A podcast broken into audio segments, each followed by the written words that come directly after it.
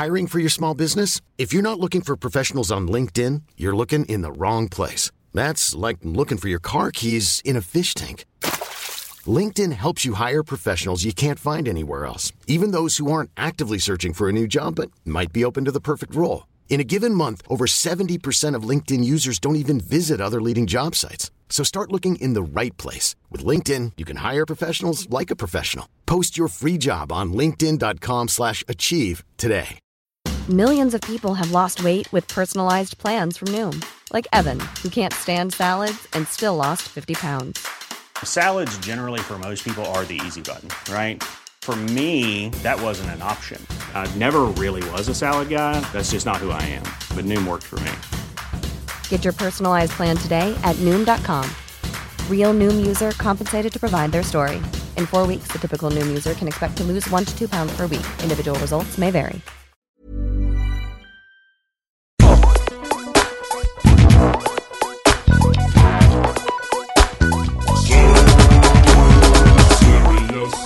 Hey, what's up, and welcome to another episode of Serious Issues, a weekly comic book podcast uh, brought, brought to you by King's Comics, hosted by your usually your good pals Andrew Levins, that's me, and Siobhan Coombs.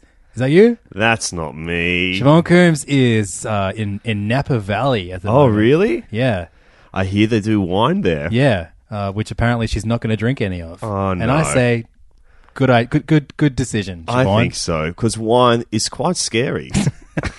Uh, but in Siobhan's place while she's away, uh, I have uh, a, a dedicated listener. Uh-huh. He, we, we've basically said, anyone who listens to this show, write in, give us your details, and I I'll randomly come and knock on your door. and, And- it was my house that was luckiest to be knocked upon today. That's right.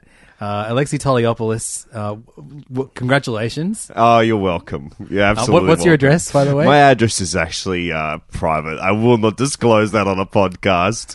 Well, that's all we are right now. Alexi Toliopoulos, actually uh, a host of two of my favorite podcasts um, from Sydney, uh, and a regular guest, I guess, probably the most regular guest on my other podcast. Yeah, I think I must be. Hey, Hey Fam. Um, but uh, you started out as uh, one of three hosts Uh-huh. of the Blank Slate Movie Podcast, which is a podcast in which you and your co-hosts will blank slate a movie. So you go in to watch a movie without knowing anything about it. Yeah. It's kind of less about those very strict rules and more just a celebration of movies now. Yeah, more, it's become a bit more of that just because uh, when a lot of the time movies that you know nothing about, who would listen to it because they don't know what the movie is either. So uh, it's changed a little bit, but for the most part, it's movies that we know very little about now. And uh, so it's you. You host that with, with Cameron James. Yeah. Used to be uh, with Henry Stone as well, who occasionally pops in from time He to time. pops in, yeah, he's a pop in. Um, but you and Cam also have a spin-off podcast, Mm-hmm. which now may be bigger than the, the podcast that it span off from. Yeah, it's a little bit bigger now. I think it's certainly more talked about. Uh, and that podcast is called Mike Check, which is a podcast in which the two of you uh, basically check the movies of Mike Myers, most famous for Austin Powers, Shrek. Yes. and Wayne's World. Wayne's World, So Married an Axe Murderer. Well, I mean, surprisingly to everyone, he has a bunch more movies that aren't the ones that everyone knows. And yeah, there's a few. You guys are watching every single one of them, uh-huh. including all of the all of the Shreks. Yeah, that's where we're stuck right now. Is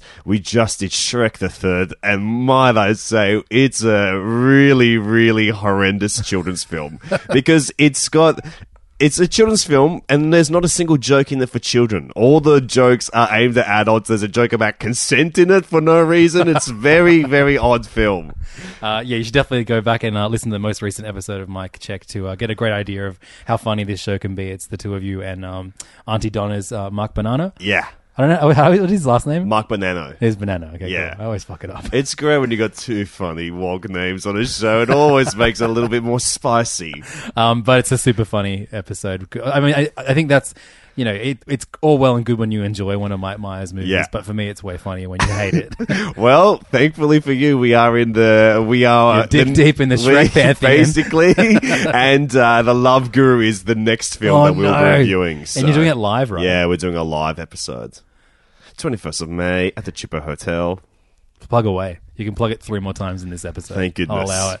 Um, I actually, while I was uh, DJing on, on the, uh, texting you the other night because I was uh, playing a boring gig. Mm. Okay. Um, uh, I, w- I think you mentioned doing a, you, an upcoming episode is you did uh, a spin off with the Filthy Casuals. Yeah, that's next. Oh, this week's episode. Yeah, which is a, a video games podcast. Um, which is actually on the Planet Broadcasting Network. Yes, which, uh, congratulations on your success. Is on too. So so is the Auntie, Aunty Donna podcast, Mm-hmm. uh, and uh, it got me thinking like, oh my god, I wonder if Austin Powers, or sorry, not Austin Powers, like Mike Myers, has ever been any of his properties being put into a comic book. Yeah, form. yeah. So I started big. I was like, Wayne's World comic, that might be okay. Yeah. No, it doesn't exist. I reckon it will at Boom or or IDW. It definitely in the next seems like years. a like a IDW type property. Uh, and then uh, I was like, oh, okay, maybe not doesn't exist. Maybe I'll look for Austin Powers. Yep. Nothing.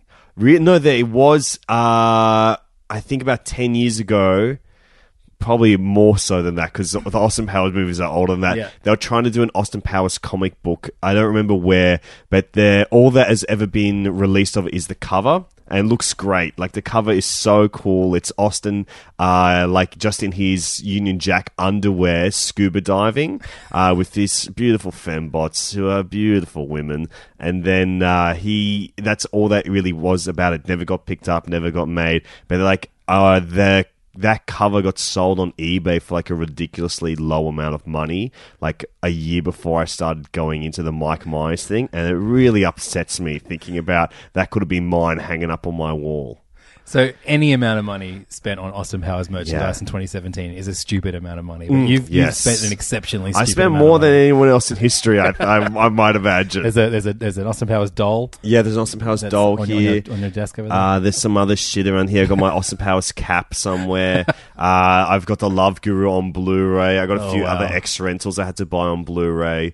Um, I've spent too much. I think I've spent like maybe over three hundred dollars on uh, Mike Myers merchandise. well, don't worry because I've just saved you. Um, I think it's eight dollars Mm-hmm. I bought the only Mike Myers related comic that I could find while I was DJing the Get other night, out. and it is a Shrek comic.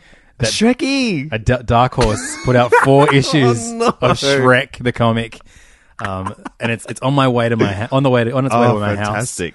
So uh, yeah, yeah, I can't believe Dark Horse put it out. It's a trade, Yeah. all four issues.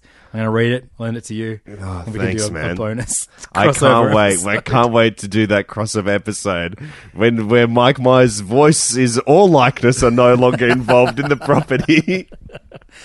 Isn't there? A, there's a Shrek TV series that doesn't have. yeah, there's Shrek a lot of anymore. There's a lot of Shrekky things around. So I was, but but It Mike Myers sucks, has nothing to do with it. Yeah, yeah. Uh, I think he does voices for some of the stuff. Like he did Shrek the Halls. Uh, he did the Far Far Away karaoke, which is like Far Far Away Idol. There's all, oh god, I hate that I'm a fucking Shrek expert now. Like I, it sucks that I know more about Shrek than anyone else in this country now, except Cameron. He knows about the same amount as I do. because you tell him. Yeah, because I got to tell him after I do the research. So, look, if this conversation sounds even remotely uh, compelling to you, believe me, Mike Check is all that more compelling. Yeah. Uh, it's really, really fun watching, listening to all these guys uh, suffer through the the the uh, legacy of Mike Myers. Yeah, well, he is our absolute hero. We do think he's the funniest guy in history, and I- I I, love love, his work. But Shrek is uh, painful for Every me. episode you begin with like, you know, we're, we're going through all the Mike Myers movies Yeah. And we're checking them, and so far they've been pretty good. Yeah. it's like last week I heard you like brought to the point of tears over how bad Yeah, yeah. Well, Canadian drama movie was. yeah. Well, basically every time between that, I just dream about Austin Powers. I'm like, nah, he's awesome. Or I do. I talk about Wayne's World to someone for like 50 minutes. I'm like, yeah, nah, he's actually really awesome. And I forget about like the Thin Pink Lines and the Pete's Meteors of the world, which are movies that no one will ever hear of unless you are listening to Mike Check. Maybe I should I should have googled them to see if there are comic adaptations of those. I really doubt it. I really doubt it. Uh, so we're going to talk about some comics today. Um, sadly, Mike Myers does not feature in any of them. Uh. But the way we do things on this show is uh, we review everything from DC, Marvel, Image, uh, Dark Horse, everywhere. Mm-hmm. Pretty much, uh, you know, fifty-ish comics that came out last week.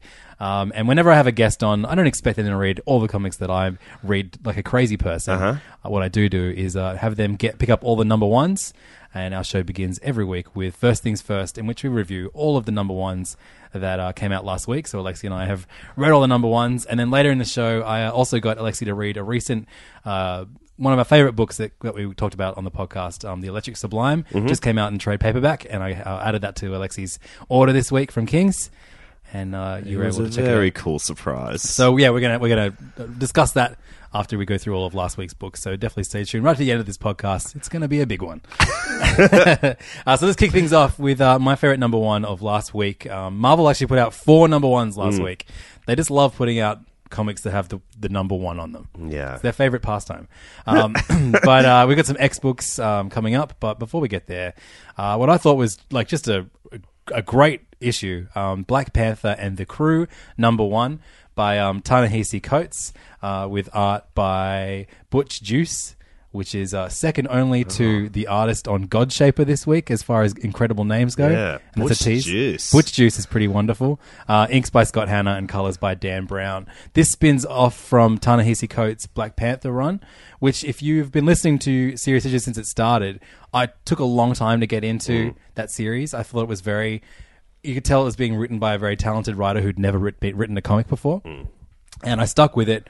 I thought it ended extremely strongly. Oh, Um, great. I started it, but I didn't finish it because it was the only superhero comic I was buying at the time. And I thought, what am I doing? Who am I trying to kid here?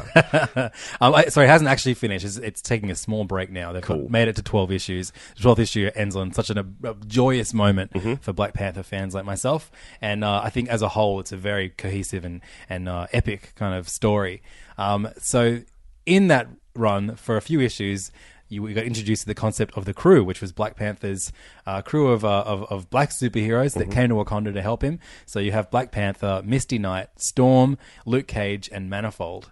Um, and uh, you know, most of them should be familiar to people that maybe don't even read comics or just watch the Netflix series and the movies. But um, Manifold is uh, one of the few Australian superheroes. He's an Aboriginal cool. Australian teleporter.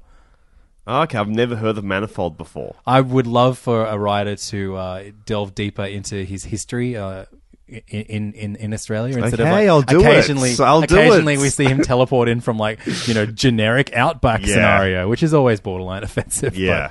but, uh, anyway he's he's one of my favorite characters when he's used well and Ta-Nehisi Coates absolutely Oh, cool. uses him very well uh, I'm not familiar with Misty Knight either, who is our lead protagonist in this issue. so you've clearly not watched uh, the train wreck that was Luke Cage the series on Netflix No, I'm sorry, I didn't do it, guys. So she was easily the best character in, in that Cool. series, and she in general is an excellent character. She, at the moment, she's paired with um, Sam Wilson from Captain, Mm-hmm. who's currently Captain America.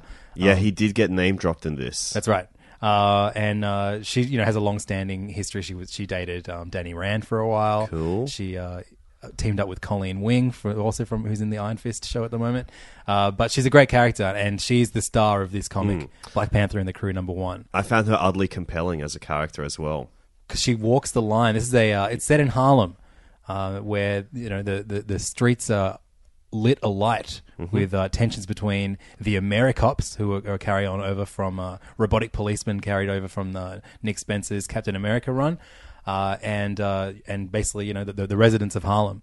And as a resident of Harlem, who is also a police officer, uh, Misty Knight is torn between worlds. Um, this iteration of the character is a lot more in line with her character as it was in the Luke Cage show. Normally, I'm very against that, but I thought it was one of the few th- good things about that series. So I'm happy to see her kind of a bit more in line with that. Yeah. Uh, but uh, what did you think as uh, someone who's, who's you know not read too much of, of these characters and of this writer? Uh, I thought it was really great. This is uh, the last thing that I read. It's my favorite of the month as well, as far as the first issues go. Uh, it really reminded me of Marvel's, the graphic novel from Yeah, like it- 10 years ago. Yeah, which is uh, written by Ed Brubaker with art by um, the guy who Alex Thingo. Proyas. No, yep, Alex Proyas. of Alex course. Proyas, the director of Garage Days. That's the last movie you would expect me to know that he did, but I know it. Um, and it kind of reminds me of that because it's got a real historical. Uh, it's it starts out in the 1950s, so it kind of establishes like this real uh, strong sense of history throughout of it. Alex Ross is the uh, Alex Ross. Ah, damn. I can't believe I was wrong. uh, so I think it's really cool, and I think it's got a really great sense of what is happening in the world right now, and being able to enhance that to for a superhero setting. Uh, but we don't really see any superheroes until like the last page. Really, Yeah, it this is- feels really grounded. This is a Misty Knight book, um, Yeah. even though it says Black Panther on the front. It's Black Panther's not even in this book. Yeah. He's on the cover. We don't see Manifold. We don't see Luke Cage, but we do see Misty Knight. Uh, and eventually, we see the reveal that someone who is undercover and, and, and, and working with her. She knows she knows her, but she can't work out who it is. Yeah. And at the end, it reveals that it's Storm. Ororo Munroe. Thank you. This guy reads comics. Yeah, I've read them.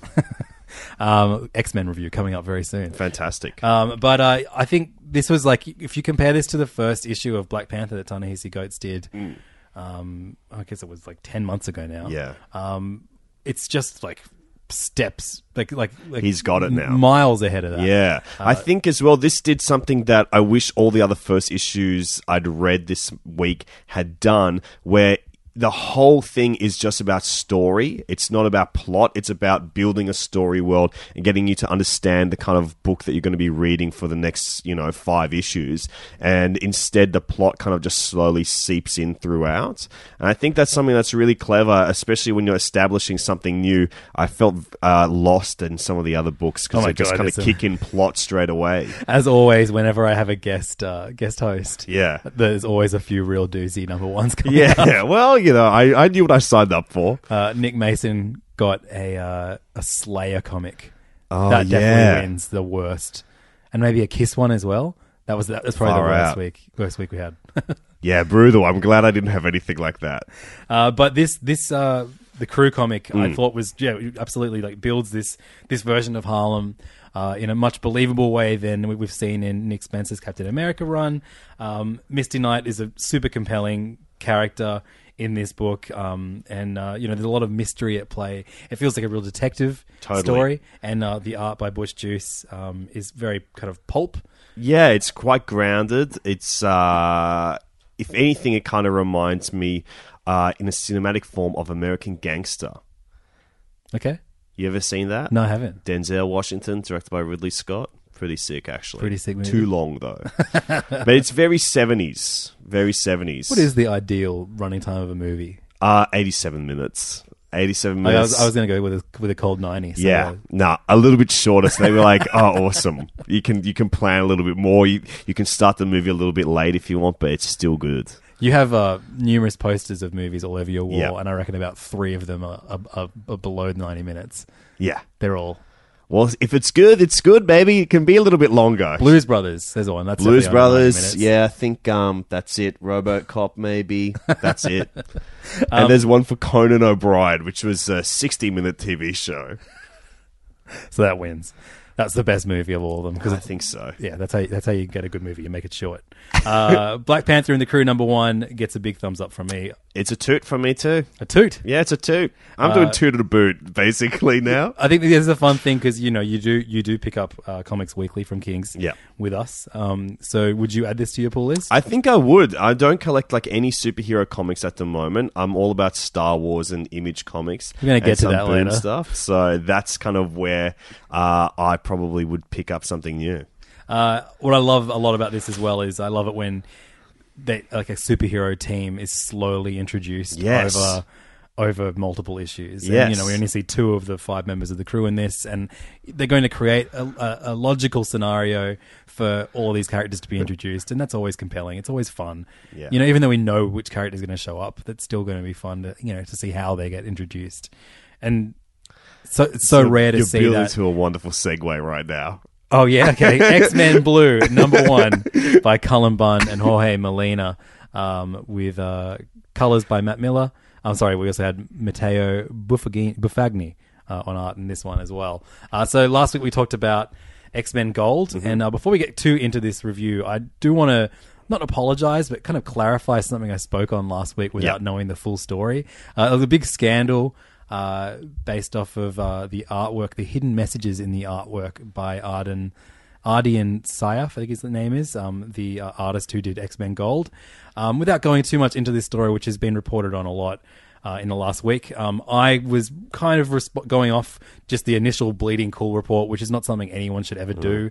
And I said that I guess I, I kind of took the the my response was more based on like already seeing people on Twitter like condemn this you know Muslim Indonesian guy and saying that you know I'm never really going to be on the side of people can you know of white people yelling at a brown dude, but I didn't know the full story. This guy's clearly done something like very out of line and mm. very just especially of, of all books like you know all- i mean comics in general are for everybody. You know they're escapes from whatever world you're a part of escapes to a better world. And when there are hidden messages in this world you know the x-men world is all meant to be all about tolerance and mm. loving your fellow man. When there are when there are references to to uh, you know to groups that are anything but that that's not what should be in an X Men book. So uh, you know, I hope that clarifies my position. I, I totally wasn't on on on Ardian's side. Yeah. I, my my heart was bleeding too much. It's Alexi. true. Bleeding, very cool. And I must say, on behalf of all of the listeners, I humbly accept your clarification. Thanks, Alexi. So X Men Blue. I read this comic with Yep. a fine comb and, and brush. I had my- Okay. my magnifying glass Oh, out, looking okay. looking for hidden offensive messages. Yeah. And Um, did you find anything that not- rustled your not a feathers? one. Yes, me neither. What I did find was a story that you may or may not have liked, depending on how uh, rose tinted your X Men glasses are. Mine is super rose tinted, so I actually really enjoyed this as Me well. too. Cool. Uh, X Men was the first comic book I ever read in the nineties.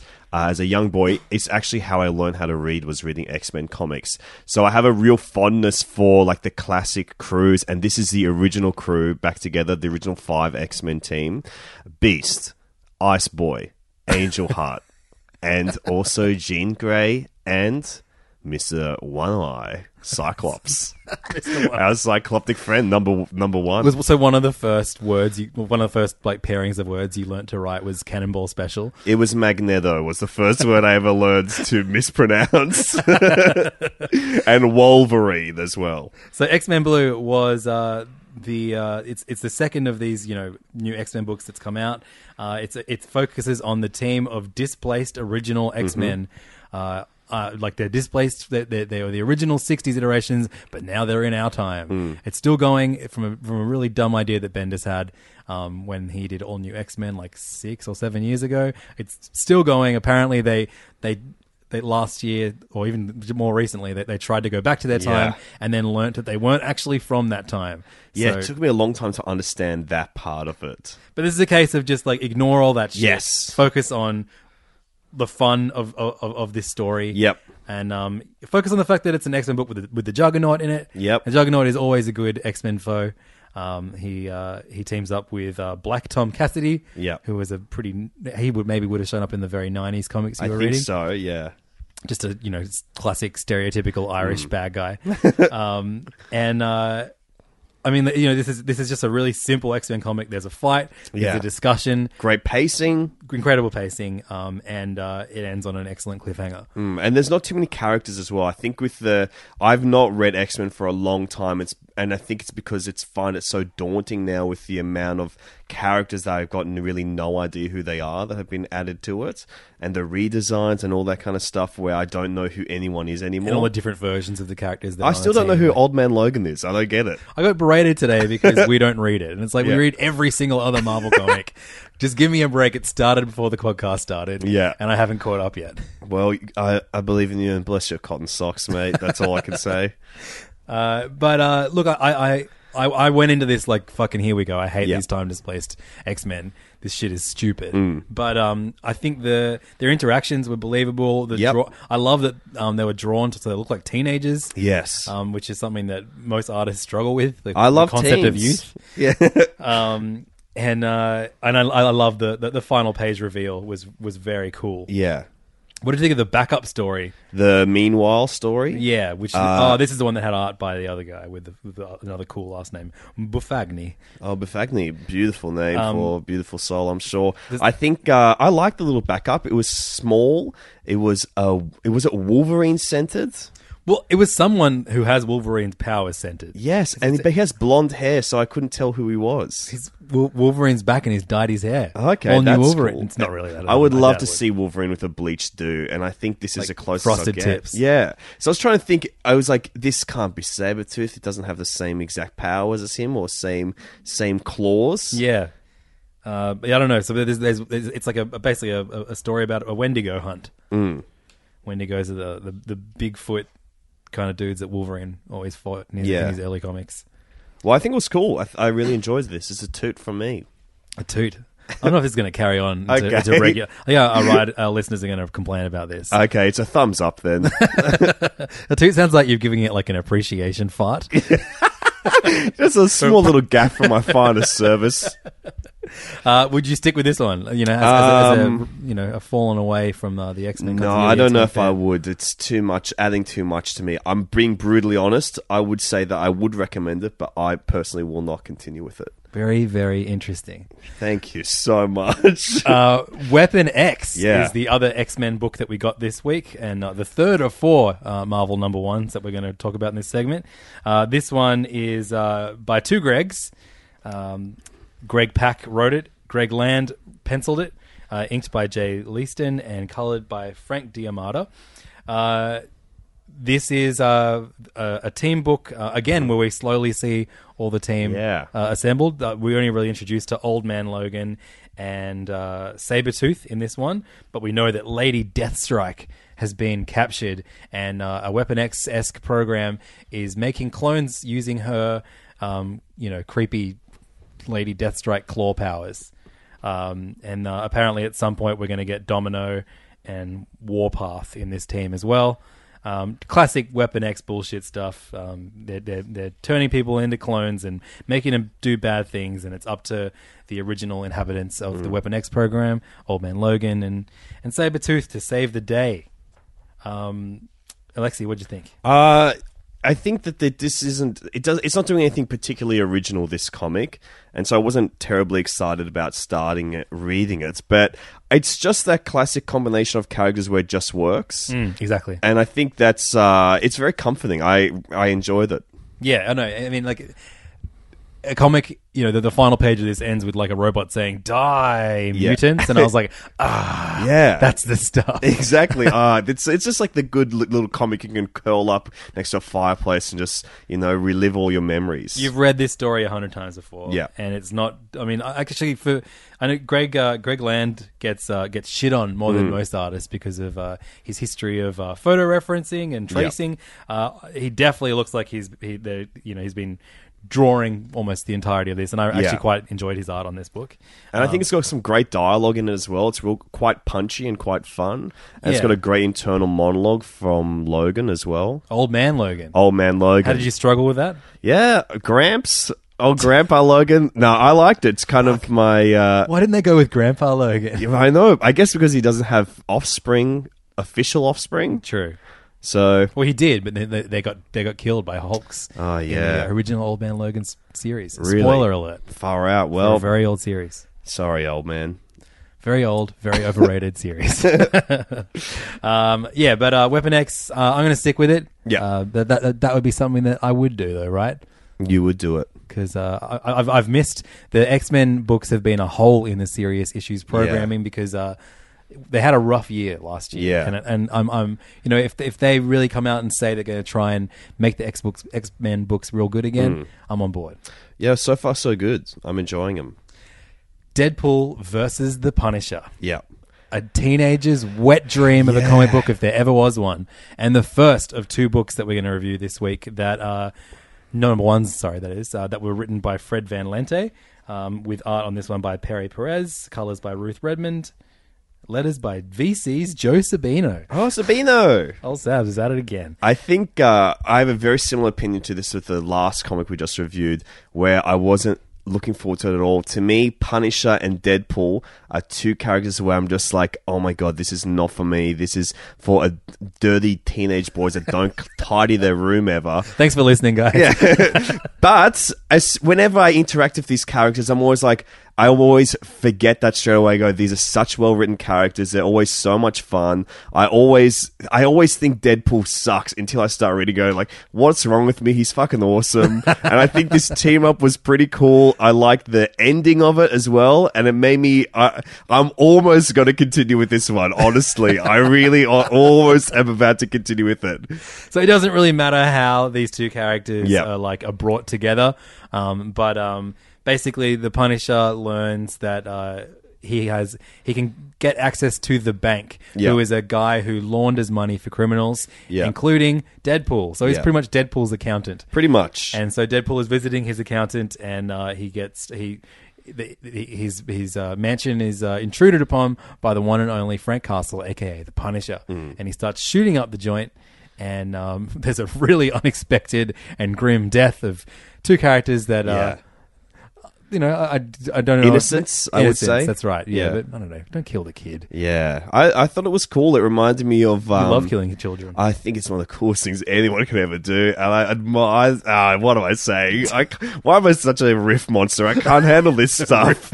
uh, but I think uh, it reminded me so much of like '80s action cinema uh, and the kind of crime that underlies those films, where there are there are you know. When you think about them in your head, it's like, oh, they're just kind of fun popcorn stuff, but there are really darker elements that play in them as well. You know uh, what the, the biggest example of this, and it's not from the eighties, but the one I always think about from such a stupid movie is Yeah. um, how Nick Cage's son dies in Face Off. yeah, John Travolta it's shoots, brutal. shoots him, and it goes through his shoulder into his son's head while he's Yeah. cuddling his son. This is totally the face off of comic books right now. Yeah, And that's D- a good thing. Man, would you read Deadpool, Punisher, Face Off? Yes, Deadpool, totally. Like the Punisher with Wade Wilson's fucked up face. Yeah, if they did an actual face off with those characters, someone greenlight that right now. I it's think actually a that's lot awesome. easier to do Face Off in the superhero world. You just put on the mask. Yeah. Well, Frank Castle, no mask. You got to you You got got to to put do on the the off. jacket and the cool T-shirt with a skull on it.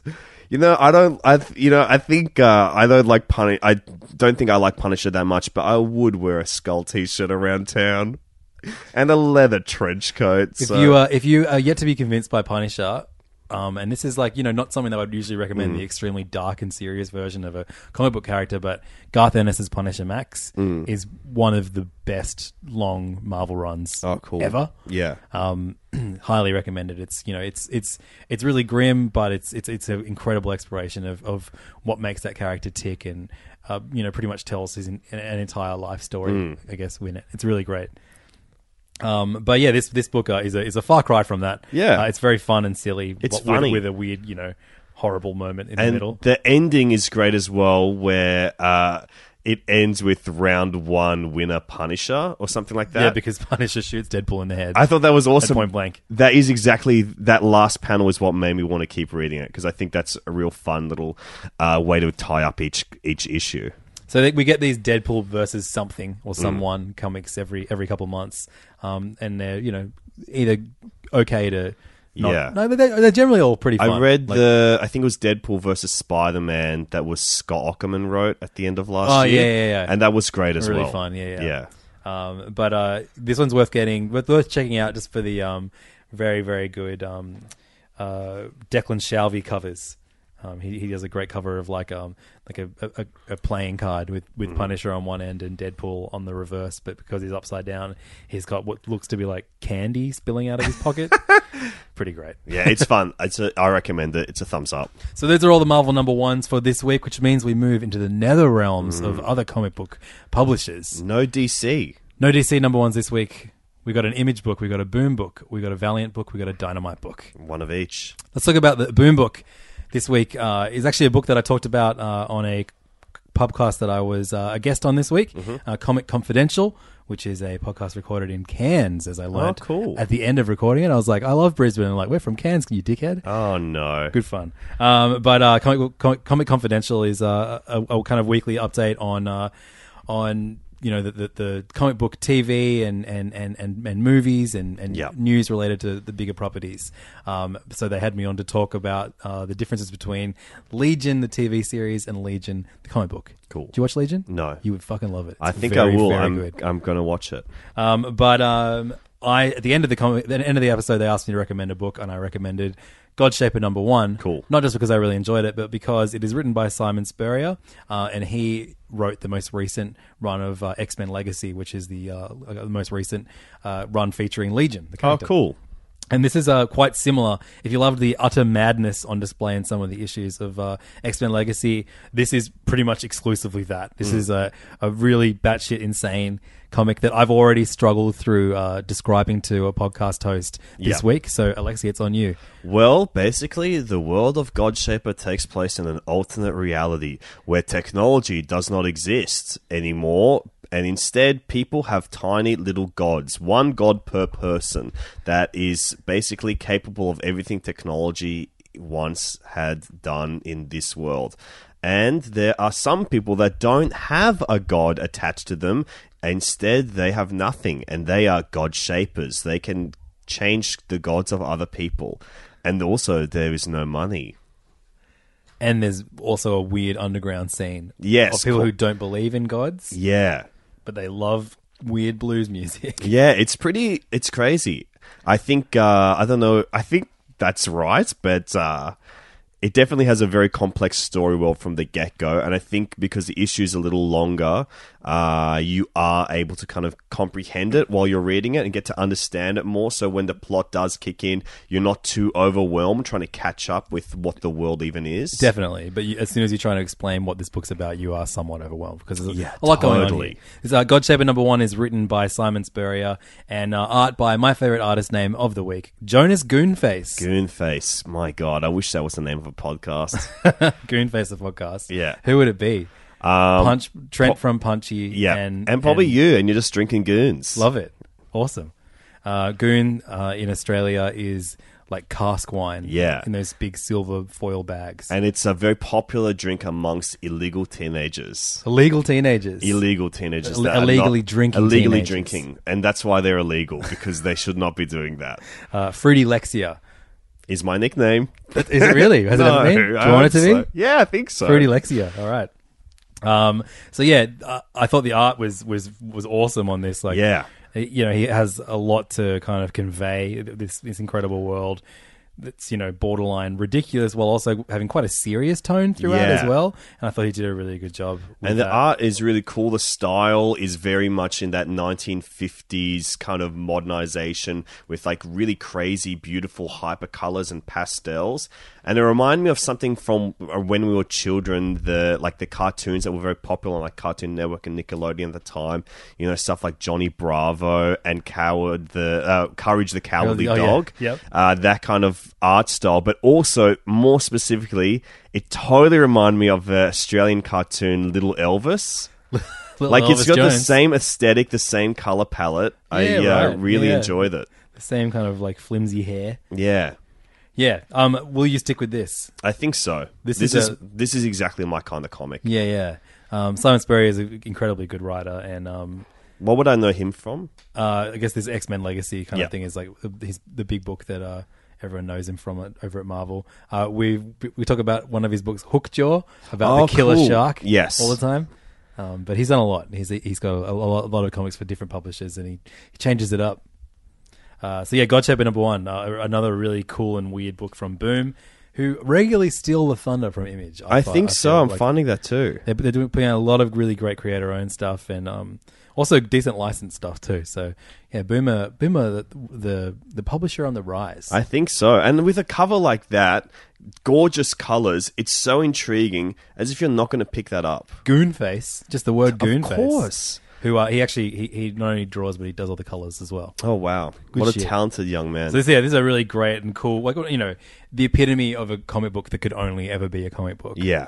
I like, and this is you know, you're you're very much a you know, film is your favorite medium. Yeah. uh, for me, comic books are my favorite medium. Yeah, And comic and books I- are right behind for me. I hate finding out that. I mean, I can. I love superhero movies for the most part because that's bigger than just one comic or one Yeah. run. You know, it's this enormous concept, and uh, some of the crazy things you see in comics, in superhero comics, are, are begging to be put onto a big screen.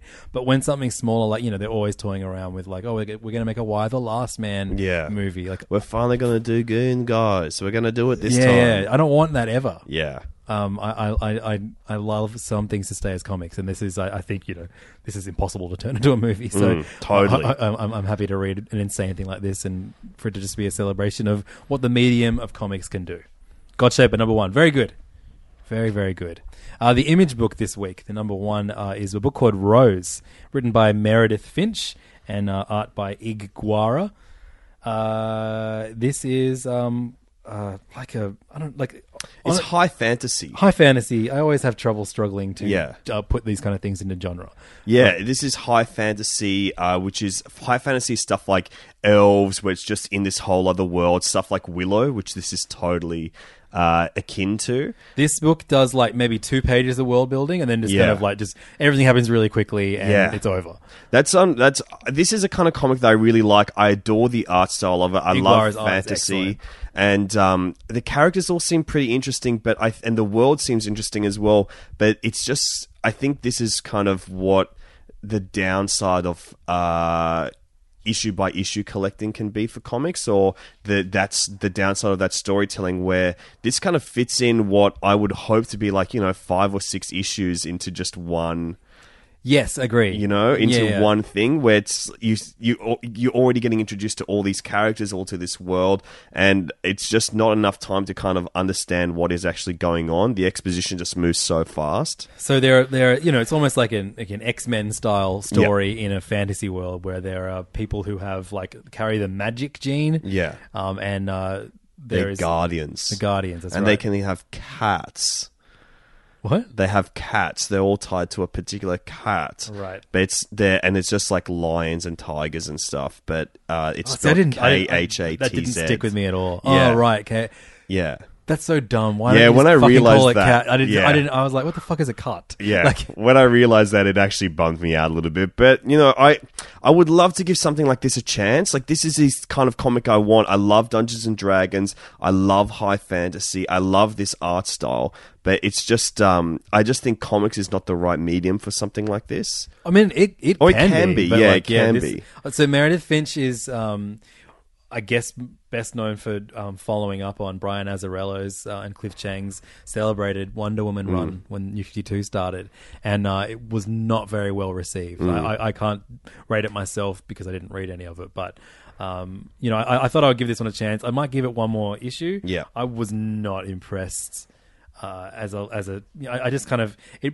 By the time I finally was like, oh, okay, maybe maybe this is something I'm into, it ended. Yeah. really quickly, and all the all the characters just seemed so broad. Like, yeah, they they, they all seem like fantasy Yeah. characters that I've seen before. It's totally like um, the Jim Henson's The Dark Crystal, the film. Yes. How it's a totally a rushed 90 minute fantasy where it's just everything happens so fast and there's interesting looking characters, but you never really get to understand who they really are.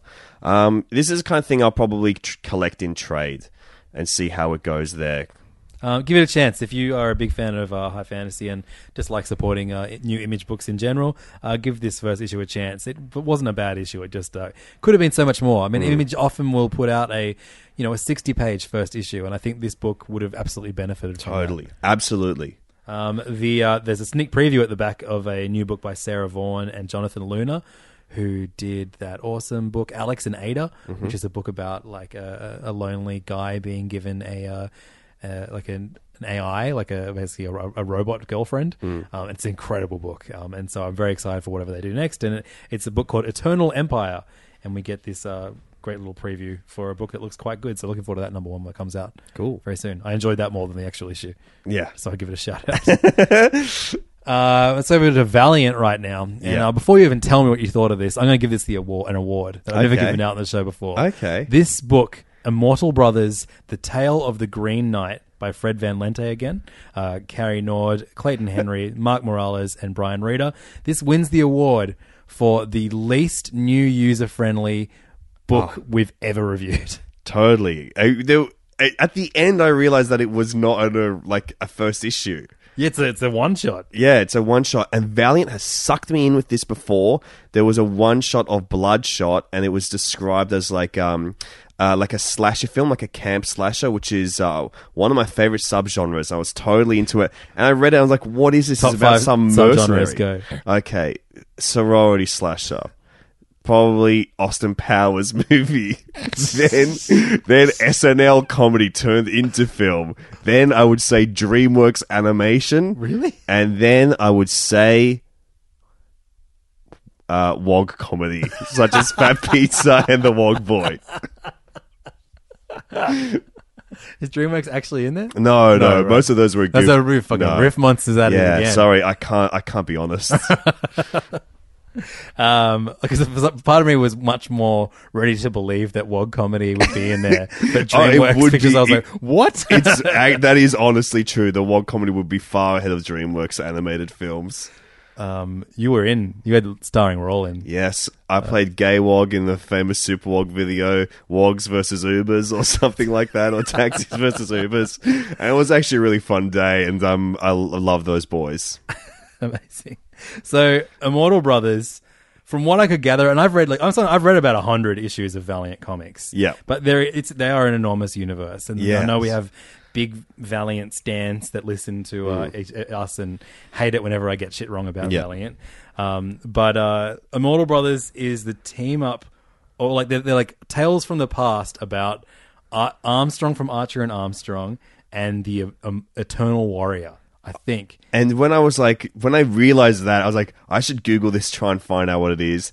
It was too much information to try and understand. So this book is kind of like it opens in the same way like the Princess Bride opens, where the grandfather reads Yes. the, the grandson a story, but instead this is Archer of Archer and Armstrong reading his girlfriend Faith a, a, a, a story after she's gotten the flu from Comic Con. yeah. Um, The word subreddit is used in this unironically. This is why I fucking hate Faith.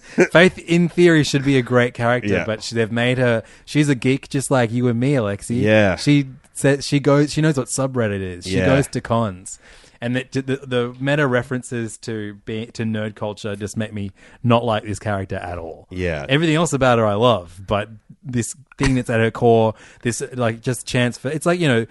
The, the difference between a good Deadpool comic is when they use Totally. what you know his his quirks well, but when they when they're in your face constantly, it's just like oh fucking kill me. And that's Yeah. what I think Faith is becoming a bit like like the Deadpool of uh, of the Valiant universe. It's references over personality and character. um, do you hate it in movies when uh, I, one of my least favorite things is when uh, uh, a character characters unless it's like a movie that's sig- like significantly about music. Yeah. But when characters like uh, there's a great Juno for example, Mm. Where um, one of the characters will just start talking about like Sonic Youth or like just like Yes. have like a real real world music reference. Yeah. I fucking hate that so much. Yeah. I guess this, and this kind of felt like that to me. Totally. It's this weird thing where it's kind of the thing that I hated about this was that it's all about the Arthurian legend. Or it starts out that way. They talk Yes. about Camelot, and Camelot stuff and, like and that. Morgan Le Fay shows yeah, up. and yeah. Merlin and shit. And I'm just like, oh my god, invent some new characters. Rose just did it this month. Do the same thing. Yeah, that's very true. We loved Rose. Yeah. we didn't have any criticisms about it. Uh, Uh, I, you know, I, there was parts of this I didn't mind, but it took a while for me to understand what it was. yeah, at, at the core of this story, it's awesome. Yeah. It's like this, like uh, in in, the, in Camelot times, Mm. uh, a green. Green Knight, a ghost, a, Yep. a ghoul, a spectre, um, visits the, the Knights of the Round Table and uh, puts the challenge to them that that um, they can they can take a swing with their sword at his head. Yeah. um, and no, like uh, so long as he can do the same thing a year from now. Yeah. and they think, you know, who is this madman? Of- You know, if we swing at his head with our swords, he'll die. So that's Yeah. the end of this. So, fair enough. It's what we're going to do. And then as soon as he lops his head off, he picks it back up and puts it back on his head. Yeah. And then our, our, one of the main characters in this is like lives in fear of being visited Yeah. By this green ghoul. If And- you've not read this, you have no idea what we're talking about. No. about. Because we started talking about modern day subreddits, Yeah, and now we're fuck. talking about Arthurian legends. there's way too much going on in Yeah. this book. Um, But it took a while for me to understand that it was a comedy. Like, because the first part where it's all about the Knights of the Round Table, it's pages and pages of just sincere, straight up Knight's Tale stuff. And then there's a With Heath we Ledger. Meet, yeah, ex- exactly. And then we meet like cleric who is like talking like an everyday human being, normal guy, joking around like you or I, perhaps. And then I'm like, okay, now I'm starting to get that this is a parody, and it took me a long time to understand that. and there's a weird sexy bit. Best bit. Um, yeah, this is a I don't know. I guess if you are a massive Valiant fan, as some of our listeners are, Yeah. like I just said, uh, you would have enjoyed this. I just found, like even I just there was nothing that that like they didn't even try to grab me Mm. with this one. Oh, I didn't. I didn't dislike it that much. Are you saving all your criticism for the next next number one? Perhaps, Perhaps. Yeah, this one was fine. I thought it was had some fun stuff in it, but it was just a bit long. Um, it was super long. God, it took me. Yeah. Like there was actually there's actually a very dense week of comics. Yeah. Um, a, there are a lot of, and I'll get through it when, with the regular issues, but like. I, I, I, at least ten comics took me about twenty minutes Oh, each wow. to read, which is, you know, I guess should be celebrated when you're when when you're shelling out your Yeah. hard earned money to buy these things. But when you you know when this is like for me, especially now, like you know, like video games and TV and movies, and, You're a big media family, consumer. Yeah. like all these things I now view comic book reading as like my job.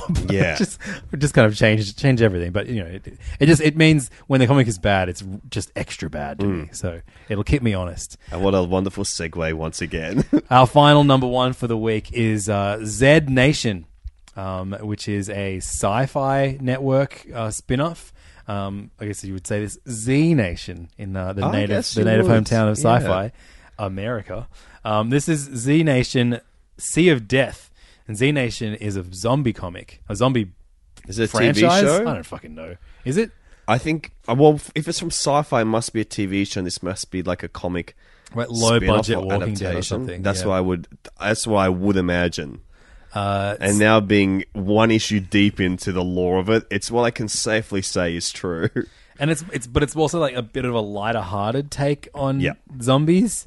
Um, we see, uh, you know, like the world's been taken over by zombies. It's like it's it's it's World War Z meets Walking Dead, kind of. Yeah. Oh no, it's it's, it's zombie properties. yeah, Zombieland. It's nothing meets anything. Yeah, exactly. Um, but uh, this uh, this book is basically uh, like you know the the what few people have not succumbed to the zombie virus um, get sent. There's like a, like a small army and a small uh, crew of people get sent to. Ugh, this is so dumb. Um, find a shipment of Soylent Z, yep. which is like A powder that gives you food for a week. and like I don't even need to like like we don't. This is not revealed in the comic, but as if Soylent Z isn't going to be Zombies. like turns you into a fucking zombie Yeah. shit. I'll never know because I'm not reading another issue of this. No, to quote you and Siobhan, this one was not for me. think you got to pay us now. Yeah, okay, fine. Yeah, Uh, this is exactly. I was dreading this one. This was the one I absolutely didn't want to read. I'm I'm tired of this genre, and this was totally uninspired in creating anything new or a new take on it at all. Yep. it's just kind of like a slightly light-hearted Walking Dead, and I think that's something Holy that's not. fuck! This issue was written by Craig Engler and Fred Van Lente. I don't know who they are. Fred Van Lente wrote this week Z Nation, Yeah. Immortal Brothers: Tale of the Green Knight, Oh wow. and um, uh, Deadpool versus the Punisher. Oh my goodness! What a busy boy. He uh, he's he's written a lot of, of comics that we've talked about here. He writes a lot of number ones. That, Wow, that well, we don't continue, but I, Deadpool versus the Punisher was good. yeah, it was uh, Z Nation. What about the part where the where the, the guy and the girl got harpooned? Yeah, I didn't care for that at all because I wasn't sure if I was meant to know who they were or not. Because they we they were on the mission with them, but they got red shirted out of nowhere. Uh, also, there are zombie cows in this world, Yeah, that's um that's inspired. um, and and the char- a character says one of the dumbest tropes ever, which is, "I would say now I've seen everything, but who knows what tomorrow will bring." Oh boy, there was some funny exposition, but I'm not sure if it was intended. Uh, yeah, so you'll be continuing this one for sure. No, absolutely. Those are all of our number ones that we're talking about this week. Uh, if you want to discuss, uh, you want to come and, come and argue with us about them, or you want to come and agree with us on them, uh, come join the Serious Issues Facebook group. Alexi hmm. himself is a member, so you Yes. can berate him personally. So please be nice to me in there, guys. I'm trying so hard. Facebook.com slash groups slash Serious Issues podcast. Come join us. We're almost at like 800 members, which is Yeah, fucking it's awesome. so cool, man. Just people talking about comic books and comic related things all goddamn day. It's my favorite notification to get. Check it out. People are chatting. Uh, so we're going to continue chatting about um, a bunch of comics that I read and Alexi didn't. Yeah. I'm going to keep it quick so I don't torture you. I'll weigh in. That's But okay. uh, look, to get you really, really excited, I'm going to give you the, the, the most treasured uh, uh, element of uh, of serious issues the now. new addition to the show. Everyone fucking hates it, but I love it. It's the dice, the green dice. I Itself. love how much you love it. We're gonna our world famous segment, our most beloved segment. Roll the dice for Image, Marvel, or DC. Uh, one to two are Image, three to four are Marvel, Mm-hmm. and five to six are DC. We're saving up for a three sided die. Yep. Uh, please contribute to our Kickstarter. A three sided die, that can't exist. Here we go. Two. Two. We're gonna talk about Image first. That's good. There's only four of them. Uh, you can roll it again. Yep. To see if we talk about Marvel or DC next. What a great segment. Three. Three. Marvel it is. So we go Image, Marvel, then DC. Let's kick off with some Image books. Um, I'm going to kick off with The Wicked and Divine. Issue number. What fucking issue is this? 28. Is written by We're deep uh, in. Kieron Gillen and Jamie McKelvie on art. Uh, colors by Matt Wilson. Um, this is uh, you know one of one of Image best-selling series uh, about pop stars and and gods, and they're the same thing. And what happens when that's a thing? A great explanation of this. This is That's true. this is the finale of uh, of this kind of you know what will become I think the fifth trade of uh, Wicked and Divine, and uh, when the last kind of you know run of run of issues that made up the last trade ended, it, it- they actually said in the letters this is going to be like the most action packed this series will be for a while. So Yeah. don't expect all the thrills of this issue again. And every issue since that has just been crazy, with like all kinds of wild action and Yeah. crazy um, re- re- um, revelations. Uh, this one especially, and then there's, there's a there's a kind of letters section at the end, and Kieron Gillen's like, yeah, so I ended up changing my mind, and that's why this this issue was so you know this these last few issues have been so nuts. Were you Um, satisfied with this arc finale? So this is a book that, like, for whatever reason, even though I generally enjoy each issue, I always leave it to the end. And uh, in fact, it the last time an issue came out, I didn't review it on the show because I hadn't read it. Yeah, in time. well, it's dense. It's complex. Um, this is a, it's it's the funnest this has ever been at the Oh, moment now. I think because like, you know you really know all the characters, and they're not doing that thing where it's like, hey, now that you know all the characters, here are ten more. Yeah. it's just like it continues to explore the characters that have been with this series since issue one. Oh, you know, great. These, these pop stars that have you know incredible powers and are these you know this this cycle of gods who are trying to. Um, trick this death that that is uh, you know inevitable for them Yeah. uh, it's it's it's you know it is complex. It's also if you are allergic to to youth speak, you may hate this. Mm. But uh, I think Kieron Gillen has a great great grasp of of, of the language of the young. Okay. Uh, so yeah, I, I really enjoy this. I think you would quite enjoy this series Yeah, I've read too. the first trade. I think it's really great, but there's too much stuff to read that it just kind of fell away. uh, there's nothing more fun than uh, a series ending and reading the entirety of it in a weekend. And I feel like. Actually, I don't know how long they're going to get this one going. Maybe Yeah. sixty issues. I don't know. So That's what I'm looking We're almost forward at the to. halfway halfway mark. We're going to get a uh, a one shot set in a different era with uh, different iterations of these gods uh, next month, and then they're going to continue arcs shortly Oh, after. cool. Shortly after that, it's really fun when they do that. Kieron Yeah. Gillen and Jamie McKelvie are two great creators. McKelvie's art is so fucking good, so good. Um, so yeah, I really enjoyed this issue. Um, Seven to Eternity came back. This is the Rick Remender and Jerome Pena um, collaboration. Um, Jerome Pena on uh, on incredible art. Again, this is another fantasy, Yeah. high fantasy book. Have you read any of this before? No, I've the trade came out like a month ago, and I've almost bought it every single time I've been into Kings. So, look, I know this definitely has its fans, like like all Remender properties do. You know, he's, Yeah. he's, he's a great writer, and I know that if I spend any of this, you know, review of it condemning or like saying, you know, I wasn't interested by this particular issue, I know that three issues from the down the track, I'll be like, this is the best book Remender's ever written. Yeah. because I've been, I've, I've had been at this point with all of his image books, Low, Black Science, Deadly Class. I've been like, why the fuck is it doing this? Yeah. Or this book isn't for me, and then all of a sudden, it's it is hundred percent. So, Yeah. criticism of this book, like generally, uh, I, it just feels like like like pointless because he he, Yeah. he just he's such a talented writer that he'll just suddenly just introduce a new status quo and you're like, Yeah. oh my god, I'm so glad I stuck with it for those issues because now it's such an incredible rich little world because of it. It feels invalid to criticize it week to week rather That's than right. as a Month to whole. month, yeah, yeah. Um, but uh, yeah, so this is seven, Eter- seven to eternity, issue five. Like I said, extremely high concept fantasy. Um, I, I made a comment earlier about how dense all the books were. Yeah. This book took me a long time to Yeah. read. It's it, I'm Sandra, and I'm just the professional your small business was looking for. But you didn't hire me because you didn't use LinkedIn jobs. LinkedIn has professionals you can't find anywhere else, including those who aren't actively looking for a new job but might be open to the perfect role, like me. In a given month, over 70% of LinkedIn users don't visit other leading job sites. So if you're not looking on LinkedIn, you'll miss out on great candidates like Sandra. Start hiring professionals like a professional. Post your free job on linkedin.com/achieve slash achieve today. Even on a budget, quality is non-negotiable. That's why Quince is the place to score high-end essentials at 50 to 80% less than similar brands. Get your hands on buttery soft cashmere sweaters from just 60 bucks, Italian leather jackets, and so much more.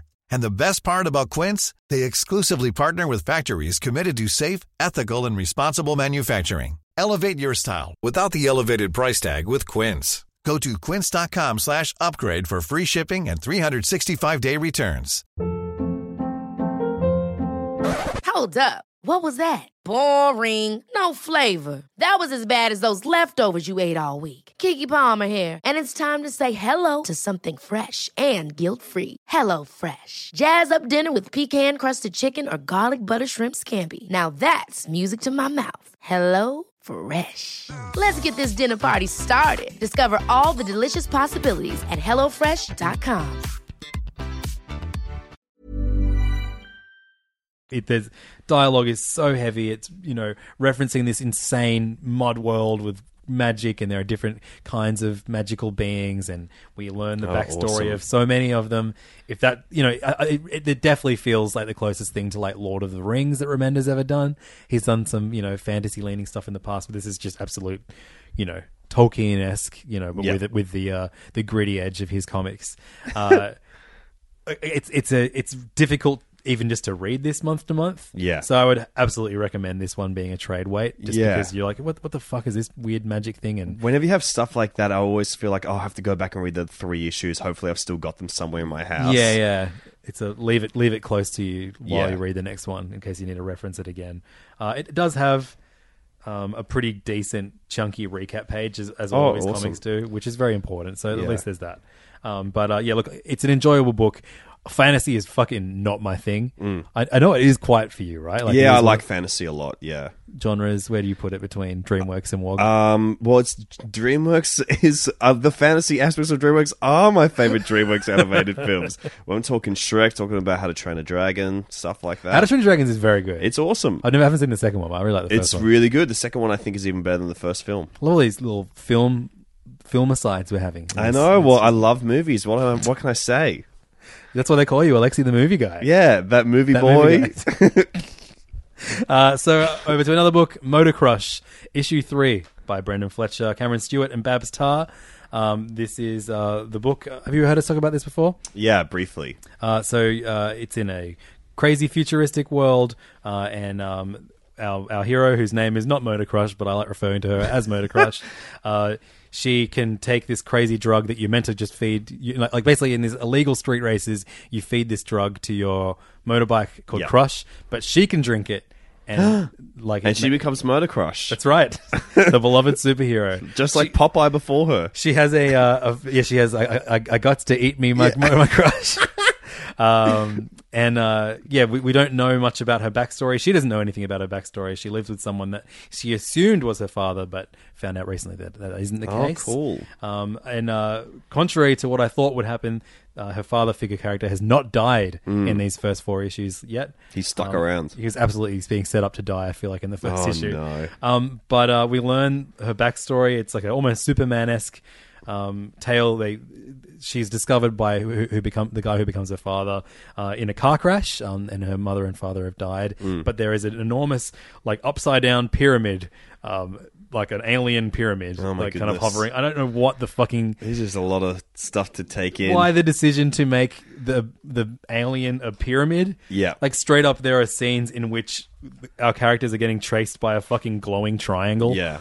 Um, this is a, otherwise a beautifully drawn book. I don't know why you would just be like, "Hey, Babs Tarr, your artwork's fantastic. Can you draw a triangle?" Yeah. But they did, and uh, that's what that's what the the, the the alien looks like in this book. And um, Yeah, the colors are pretty cool. the co- yeah, every, everything else about the book looks good. I just don't understand why the fuck you would make it a fucking triangle. Maybe we'll learn that, and I'll be like, "Oh man, I'm so glad they made Yeah. it a pyramid. That's so cool." Um, but uh, this is n- not what I saw this book panning out to be. Yep. it's the end of the first trade this issue. Um, so I would still recommend this when it comes out in first trade. It's a pretty fun tale of street racing and and uh, you know weird beginnings. But uh, this is yeah not what I was expecting this book to do, and it did that instead. Okay. Green Valley number seven by Max Landis and Giuseppe Camuncoli. Uh, the image book that I, I hate read Yep. alongside most of Mark Millar's books.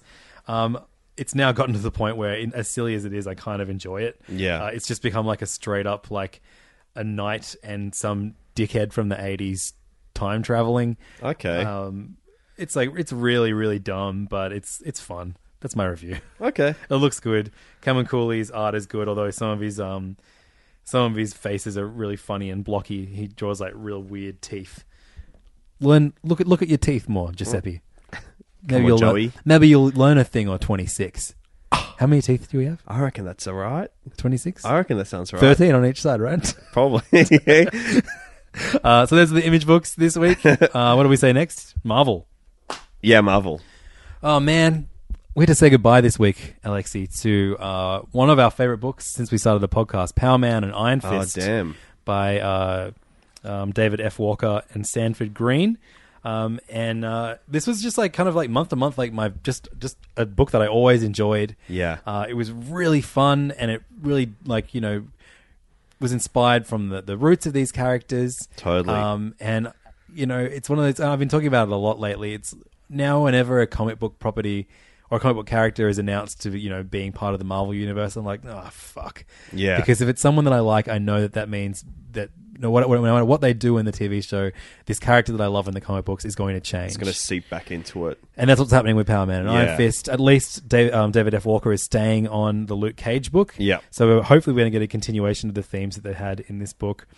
Um, but uh, you know, Iron Fist, it's unrecognizable compared to the version of Danny Rand TV show. that we. No, no, no. Sorry, I mean like the, the, the there's a new Iron Fist book that Ed Brisson's doing now, and that iteration of Iron Fist is unrecognizable compared to what we've seen Yeah. in in this book. Um, but all those gripes aside, like this is a is a lovely send off to to these characters by these great writers. It's been like I could not recommend this higher. It's, if, if you like fun superhero comics, this is just had fun in spades, and it was had these great hilarious concepts like this concept of street magic so you know like we we always hear about street level heroes Yeah. who fight street level level villains and Yeah. it's always you know a little bit more urban and no one really has superpowers but this this brought in the concept of street magic Oh, that's awesome. so it's like and and there was like like yeah like the the the sorcerer supreme but the street sorcerer I don't know what the Yeah. yeah. actually call it but yeah like and uh, it brought back a a villain from um, one of the most beloved Marvel runs, um, Runaways by Brian K. Vaughan. Have you read Runaways? uh, no, but Those, I'm those aware first of it. 18 issues you will love. They're Yeah. very, very, very good. I love Brian K. Vaughan. I mean, who doesn't? That's right. But they, but they brought him back with a really great twist, and um, you know they, they, they put, kind of put a cap on. On, at the end of this issue, like you know, it kind of wraps that in up really nicely. So you know, Marvel can either not bring him back and it'll be fine, or you Yeah. know, I- I'm hopefully that they do something with with Alex Wilder from Runaways and also the rest of the Runaways. Yeah. But anyway, I don't want to stop talking about Runaways. I'm talking about Power Man and Iron Fist. It's been a great run. Um, and I, I, I'll I'll stop complaining about what happened to it. Although I think Yeah. it's fucking. I'm not actually going to stop complaining. I just I hate that we get this brilliant 15 issue run, and in return, like you know, to say thanks to the creators for doing such a great and you know, yeah, it undersold, but like everyone who fucking read it fucking loved it. It was so great.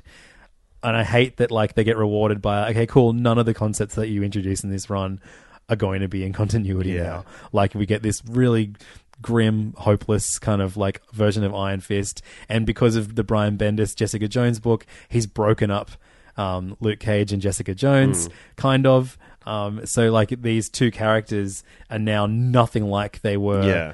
At the start of this run. But at least you've got this whole like separate thing. I think that's that's good. It stands alone. Yeah, but I just like I, so many of these. Con- there are so many crazy concepts in here. Like Yeah. this ridiculous character of like this one kind of dumb joke they made. There's a character whose name you know normally you always get like you know, uh, like the you know Doctor Strange or Yeah. Brother Voodoo, like blah blah. Yeah. And then in this one, the street magic, like the most knowledgeable street magician is Senor Magico. but he became a really compelling That's character. awesome. Like so much to, to Yeah. a point that I would love for you know this creative team to, to do a mini series just Yeah. about Senor Magico. I'd read the fuck out of that. um, we got great Start the iterations. petition, dude. You've got I will. 800 people strong. That's true. Um, we got like you know a great version of, of you know one of my favorite Spider-Man villains, Tombstone, um, and uh, he shows up again in the next comic I'm going to talk about. Um, and just like you know, like he had such a great grasp of balancing so many characters in this run, and you never felt too lost. Um, and I, I really, really loved this world that he created. It was it was like a you know a street level comic that felt very much in the in like the kind of seventies esque kind of origins of these characters, but also felt very, very effortlessly modern as well. And uh, I think uh, this is like one of the big, big losses from from Marvel. You know, they, they they love killing good things as often as possible, but I really felt this, and now I feel like this is like. I think Squirrel Girl is the only long, Yeah. long comic that I've been reading at Marvel for ages, so it's a bit of a bummer to see this go.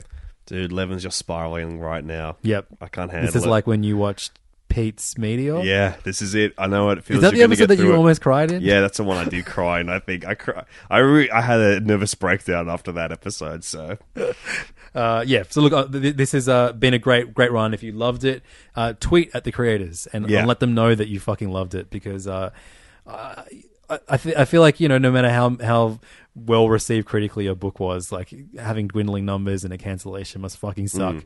And this is David F. Walker's second cancellation at Marvel in in a year. His Nighthawk, Nighthawk run only lasted six issues, and we Yeah. love that too.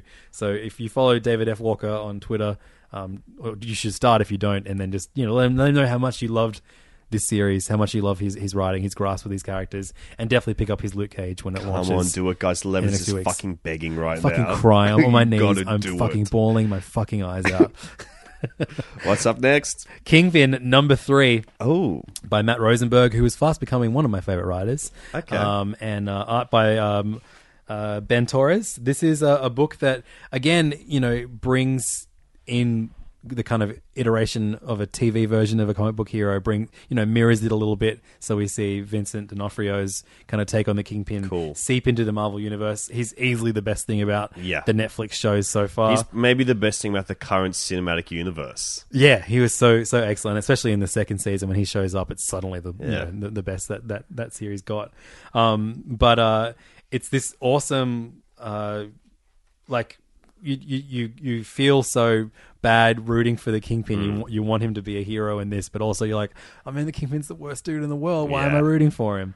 Um, it's it's He's a, got soul. he's basically trying to it's it's it's about he's asked a, a woman to to write his memoir mo- write, Yeah. write a book about him and she needs the fucking money Oh, but man. she knows she's, he's a bad bloke and uh, this is just about her kind of she's questioning people that so she can kind of find out if, if he is a good or bad bloke and one of these people happens to be tombstone This is so cool. This is the kind of intimate story that I crave from comic books, There and I think so- what the medium yeah. does best is this kind of thing. there is so little action in this book. Yeah. So little has happened. It's just like these, like you know, these these great conversations that happen between characters, and there's so much tension, and you know, this this great level of uh, you know, just not really being sure what the fuck Kingpin. What what his end game is, if he's a genuine like good dude sometimes, Yeah. or if he's just always a crook, and this is the side of himself that he's trying to force himself for, force the writer to see. Um, and then we also get a, a genuinely scary version of Tombstone, which uh, you know is stark contrast to the to the kind of goofy version we saw in Power Man and Iron Fist, but uh, you know it's still very very good. And this ends on like a proper compelling that promises some big action in the next ep- issue. cool. Very good, very very good. Awesome. This sounds great. Silver Surfer number ten, another extremely good issue. Um, Cool. uh, this one's written by Dan Slott with um, art by Mike and Laura Allred, who are two of the best uh, artists working over at Marvel right now. Extremely beautiful pop art, um, and this is a, I guess, almost a one shot that ties into the Ultimates, which is a book written by Al Ewing that we enjoyed last last year, uh, and. I would highly recommend picking this up if you read the Ultimates because it Okay. a lot of uh, one of the bi- the biggest things the Ultimates did was uh, they they turned Galactus from Galactus the, the Destroyer into Galactus the Lifebringer, and no one else has really done anything with that version of the character, and it looks like he's about to go back to being the, the Destroyer again. But this is a book that kind of deals with Galactus as the Lifebringer. Of course, Silver Surfer was his herald, and um, he gets called to to the aid of uh, of uh, of Galactus, um, and um, something he basically has to help Galactus, and in doing that, Dawn Greenwood, his uh, his partner in this book, um, his girlfriend, uh, he she and, and Silver Surfer get separated on either, uh, either side of the universe, and um, Silver Surfer asks a favor of one of my favorite cos- cosmic characters, and it ends in a really beautiful way. Cool. If you've not read much of this series but always wanted again to give it a look in, this is a perfect place to start. Um, the art is phenomenal because the you know the more cosmic and weird you make Al- Mike Allred go, the better um, it's going to be. So uh, yeah, I would highly recommend everyone pick this up. It's an excellent issue and shows how you know really sweet and cool this series can be. Cool. I might leave it with you while I uh, when I when I leave. You, you would Oh, really cool. enjoy this. It's All really right, good. awesome. Um, Captain America number twenty one by Sam uh, by uh, sorry Sam Wilson. Captain America number twenty one by Nick Spencer. And um, Daniel Acuna returning to the art and the uh, interiors on this book, which is awesome because he's a great artist. Um, did you read this? No, I did no, not. cool. I know you, you ended up in your stack somehow. Yeah. Um, this is like you know they're, they're they're very very close to Secret Empire, which is the next big Marvel event. Have you read many Marvel events in your lifetime? No, never. they're almost all bad. Yeah, from what I've understood from being an avid listener of this podcast, I've never been interested in it. And Marvel have come out and said that, that Secret Empire is their last enormous kind of line spanning Cool. event that they, for a while, um, Yeah. you know, which probably means about a month. Yeah. Um, but it, it sucks because it puts so many ongoing stories on hold while they tie into this event. Some of them manage to pull it off well, others it just fucking sucks. But um, uh, this is like you know this is the last issue of Sam Wilson before Secret Empire happens. And long story short, it's one of those boring um, character writes main character writes a letter to another character, and then he it ends with him quitting. He finally gives back the shield. The pressure's been too much on Sam Wilson, and he's going back to being plain old Falcon. And uh, no, he's not Captain America anymore. Okay, cool. So you fucking won, you white supremacist Yeah. dickheads.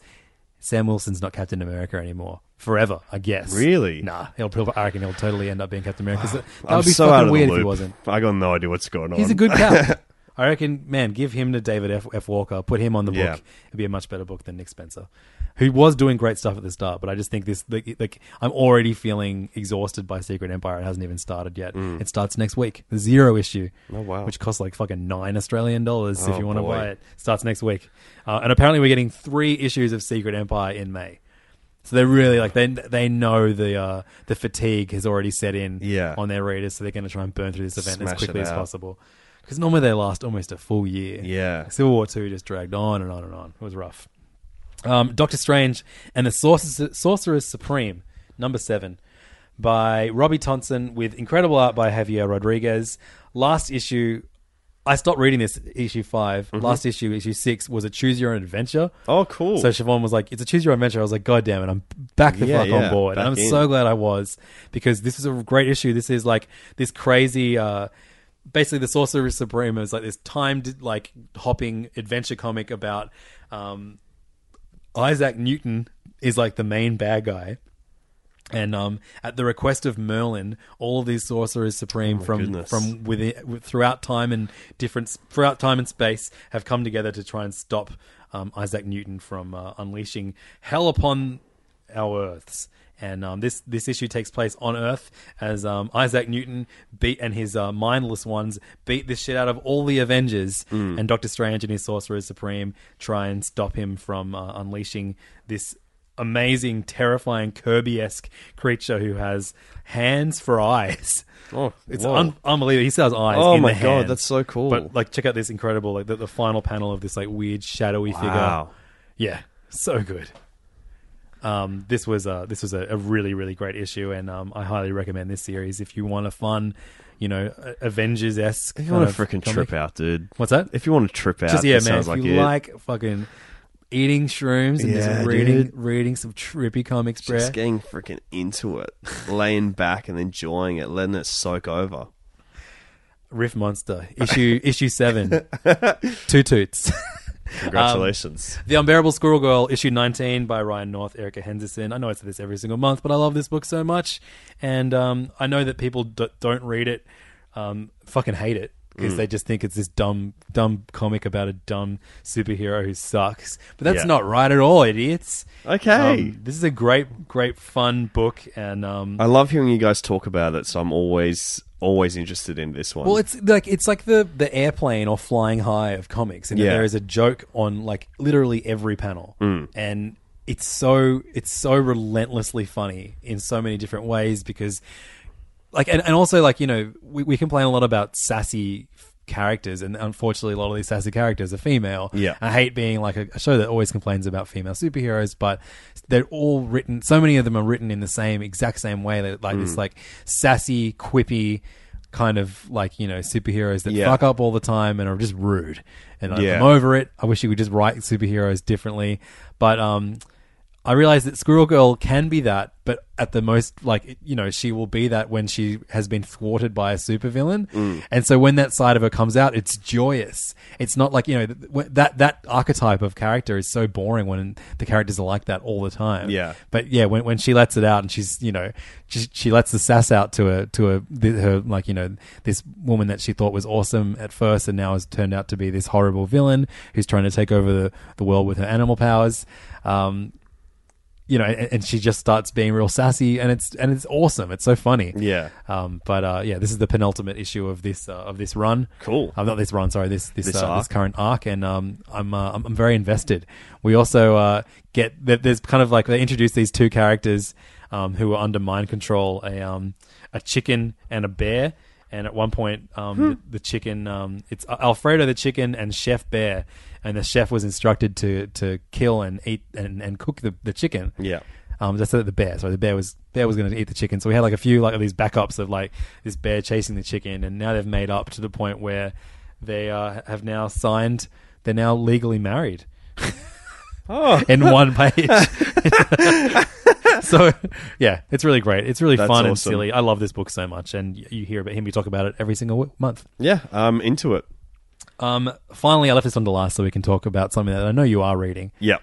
I hope you're reading this. I am. I haven't read this issue though. God damn it, Alexi! It's just because uh, you gave me a task to read nine or ten things this and a week. trade. Yep. Yeah, so uh, I'm, I'm talking about Star Wars Doctor Aphra.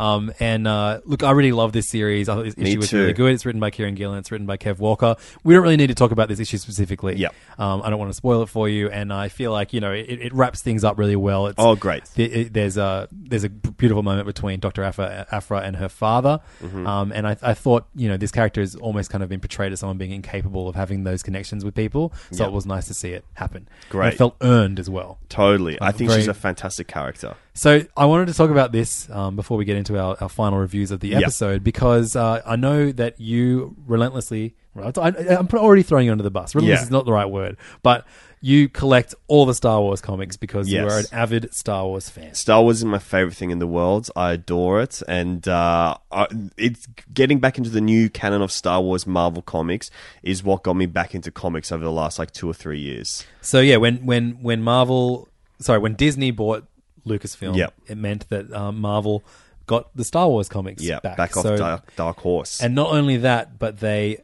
they Lucas Lucas announced that um all media created in Yeah. this- with the Star Wars banner now is canon. equally standing canon. So, all of these basically. comics are canon. Yeah. Um, and uh, I've, I've I've spoke at length about this with Steele Saunders from the Yes. Steel Wars podcast, who I who also has every Star Wars comic on order and buys them all, even Yeah. though he fucking hates pretty much all of them. Yeah. Uh, and then my co-host on Hey Fam, Angus Truscott, also has them all on order and buys. That's how all we of all them. became friends. He doesn't read any of them. Yeah, I'm He a just little has bit them. behind at the moment on the last, probably last issue or two on each of the runs. I'm a little bit behind, but I'm still buying them. So at the moment, I pretty much do not like any of them except Doctor Aphra. Doctor Aphra is my favorite currently as well. And yeah. it's funny because she is not someone that's carried over from the films or the, Which- or the cartoons. This is someone that was introduced in Kieron Gillen's very good um, Darth Vader Darth run. Vader run.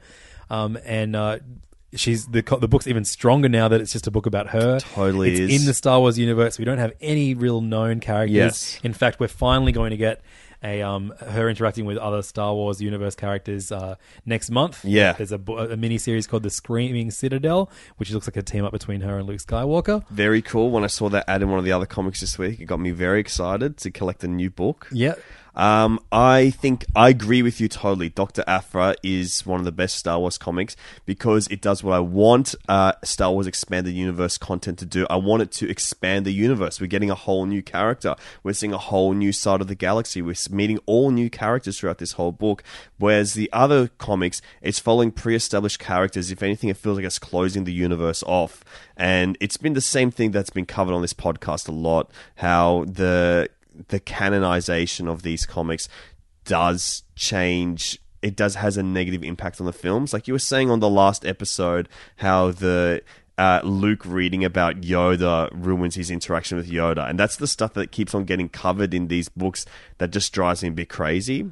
And the ones that have felt like standalone stories are the comics that I've enjoyed the most in this Star Wars, this new Star Wars comics universe. Yeah, like I still maintain that the best has been the Lando miniseries. Totally, that's number one with a bullet. And then Doctor Aphra, like pretty much immediately after. Yeah, that, I'd say and the Darth Doctor Vader Aphra run. tied with the Han Solo. Uh, Oh, that was that run. was a fun little romp. Yeah, Yeah, I thought it was great, and it was it understood the character really well, and it was just showing a totally separate adventure with that character that doesn't have any impact on the films whatsoever. The um, did you read? Have you read the Darth Maul? I've yet? read the first issue. And that's so fucking. That It's was a like the little worst dull. one yet to me. Yeah. Yeah. it's it's a it's a little dull just because he's a fascinating character, but I think it's following uh, a kind of un. It's just it's trying to do something where it's just like, hey, here's an adventure with this character in a way that I find not interesting. It's you can do that with really pre-established characters like Han Solo, where you just send them on a mission, and that's interesting because you're following this character that you love. But Darth Maul's a character that's surrounded in mystery. When you putting him on an adventure, you're not invested in it at all because you still at the core of him, what's most interesting about him is the mystery of who he actually is. So it's just another adventure. You're not gaining anything from it whatsoever. Yeah, the um, they just announced. Sorry, in in the, in the most recent issue, I mean issue two actually, Mm. there there there are a bunch of Rebels characters show up. So maybe that's interesting. Maybe, maybe What's that'd be worse to you, interesting. like the cartoons or the comics? As far as Uh, I haven't watched Rebels for a while, but I like both. I Okay. mean, I'm a diehard Wars fan. I'm going to love it if it's got Star Wars stuff in it. you so- famously quote yourself. You say this all, all the time that Yes. you don't view Star Wars as movies. I do not. They are modern mythology.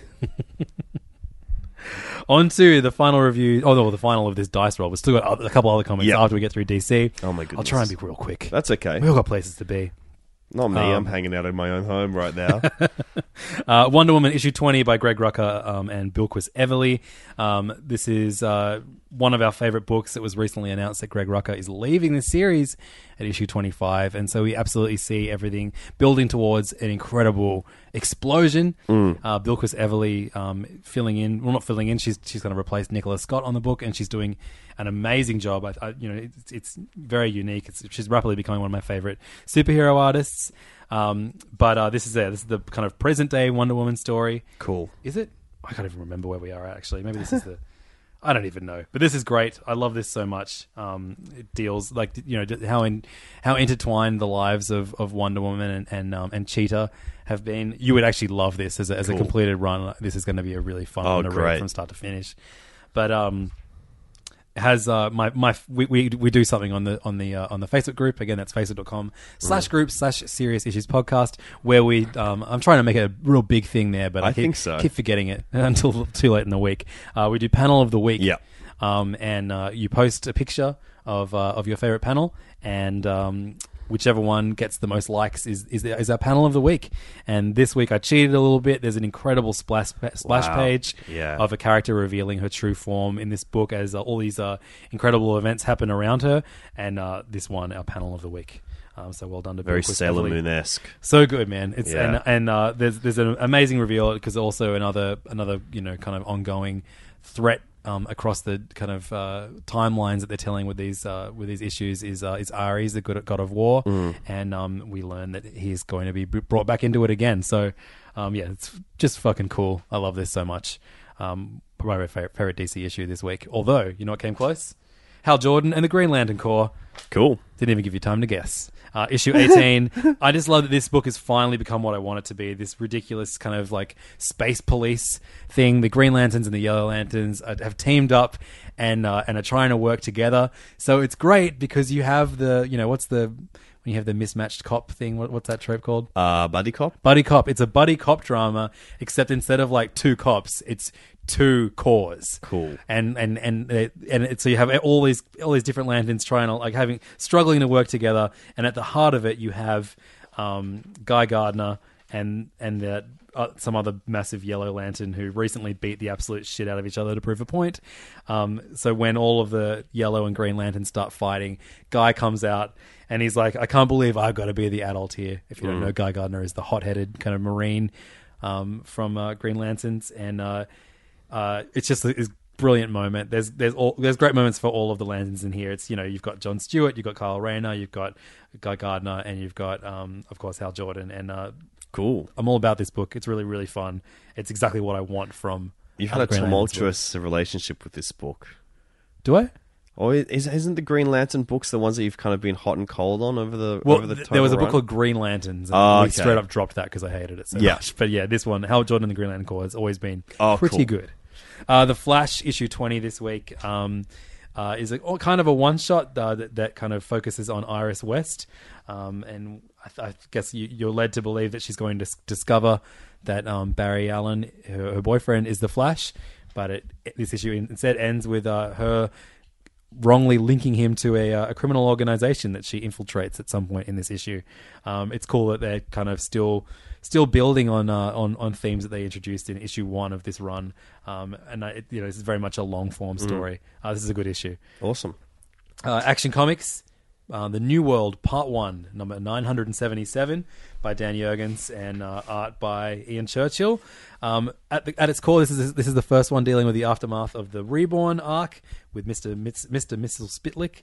Um, and uh, I don't know why, but they've decided to retell Superman's origin story. Oh, what happened to that guy? I'd love to find out. I've read Superman's origin story more than any other superhero. Totally. I own three trades in which it is told. Mm-hmm. Like it- it's straight up. They they are the origin. I think one's by Geoff Johns, one's by Mark Waid, one's by um, John Byrne. Uh, I don't know why they've decided to tell it again. This time we're kind of seeing it as Superman observed his origin and is like, Yeah. "That's right. That's what happened." No, my parents. It's like I don't know why they're doing it. It's still fine. Whatever. yeah. I just don't know why they're doing it. We're, we're, and we and we kind of uh, there's a, there's a there's a shadowy figure who's uh, re- who's revealing himself to some of Superman's greatest enemies. Um, so that's going to be revealed soon too. Superman is is better than action at the moment. Okay. kind of always has been. Uh, Detective Comics has its uh, I guess its weakest issue since um, James Tynion the fourth took over, in my opinion. Uh, 954, the number of this issue. Uh, certainly the weakest art. I'm never going to say his name because I don't want to shit on someone by name. I just I did not, in compared to how great the artwork on this book has been issue to issue, this was certainly the weakest with like very bad digital inking. Um, but uh, this issue had the uh, the the amazing glory of ruining an issue of a comic that hasn't even come out yet. Yeah. Um, because uh, Batman like reve- like Ra's al Ghul is in this book, and it's revealed uh, that uh, basically it says it, just, it, it ruins In an editor's notes. Yeah, in an editor's moment, it's like just like what happened in All Star Batman number nine, which comes out next week. Yeah. So I mean, it, it doesn't really ruin the story, but I, I don't even know who was going to be in that comic, and Yeah. uh, that's that's the the culmination of, of Scott Snyder's current current arc. It's kind of a bummer that I don't know. We know how- how it ends, I guess. Uh, but uh, yeah, I just I don't know this this. Uh, I know this this book will be good again, but this really felt like a an in between issue.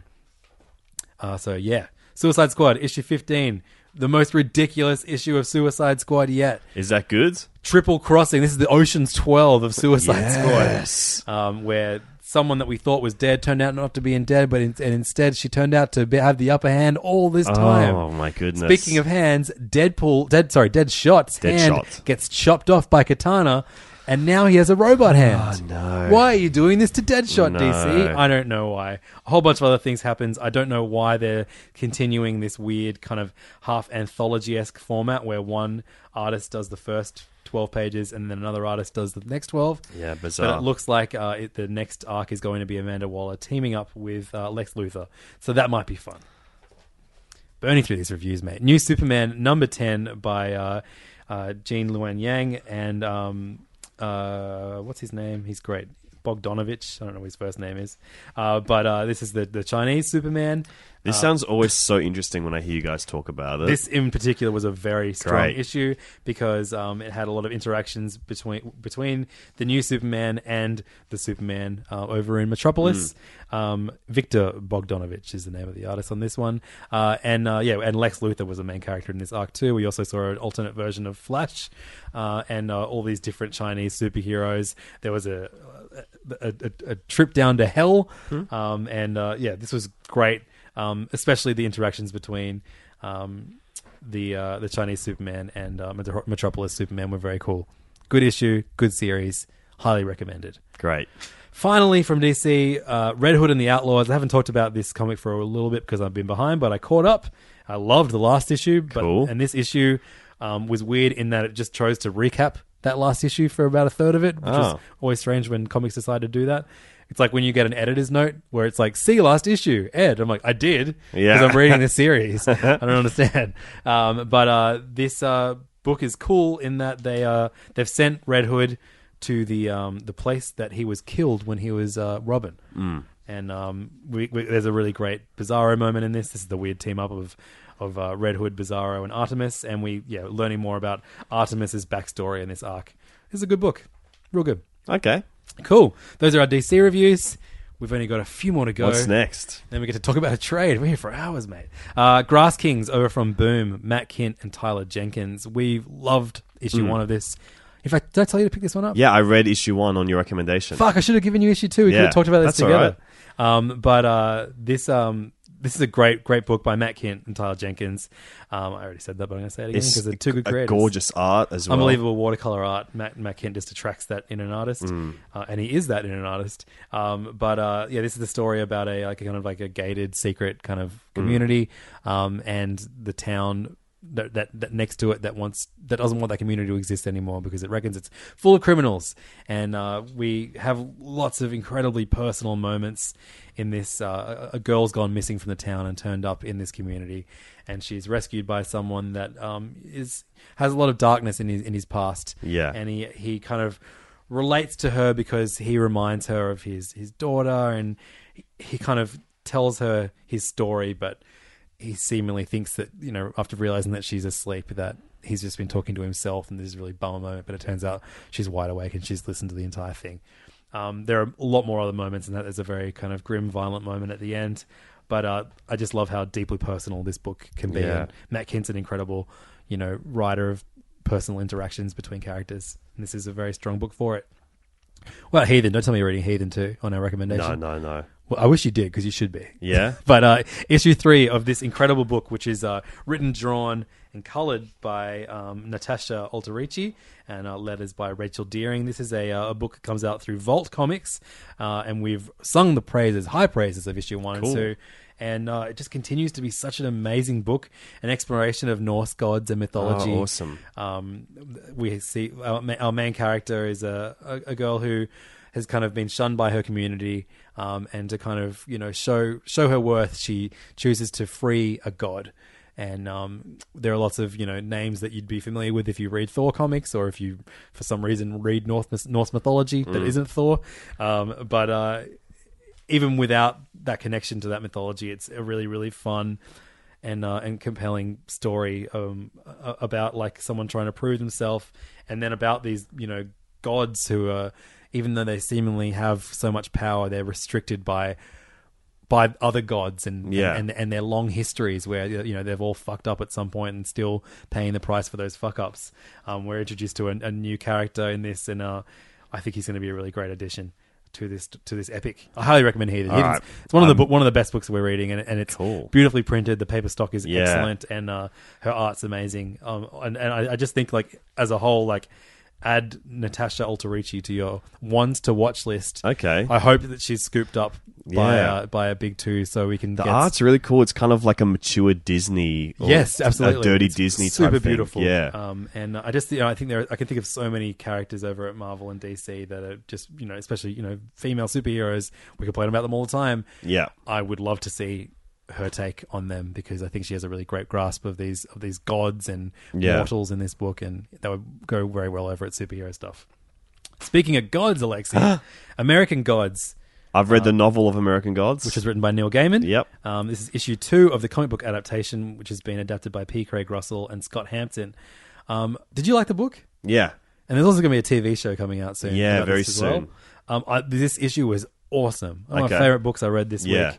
Um, What issue is this? Issue issue two. Issue two. Yeah. Um, so we've, we've our our cause our um, main protagonist is um is out of jail. Yep. And you know now, like, kind of figuring out if he, if he should work with this guy that's introduced himself to him, and uh, they get very drunk in this issue on mead, and uh, yep. it just balances just like you know very laugh out loud moments with Yeah. these poignant moments of you know where he contemplates death and his history and his time inside and his future I love this book. It's really, really Yeah. great. And I, I wonder if I would like this comic as much as I'm enjoying it had I read the book before, because Hmm. I generally don't like adaptations. Yeah, it's one of those things because it's so surreal. Like the first, I'm not sure if I haven't I haven't read the comic. The first image in the novel is stuck with me forever. It's a woman gobbling up a man with her vagina. that was the backup in the in the first yeah, issue. I can't even. In my mind, I've spent years imagining what that would be like, and I just can't quite get it. So I find it. Uh,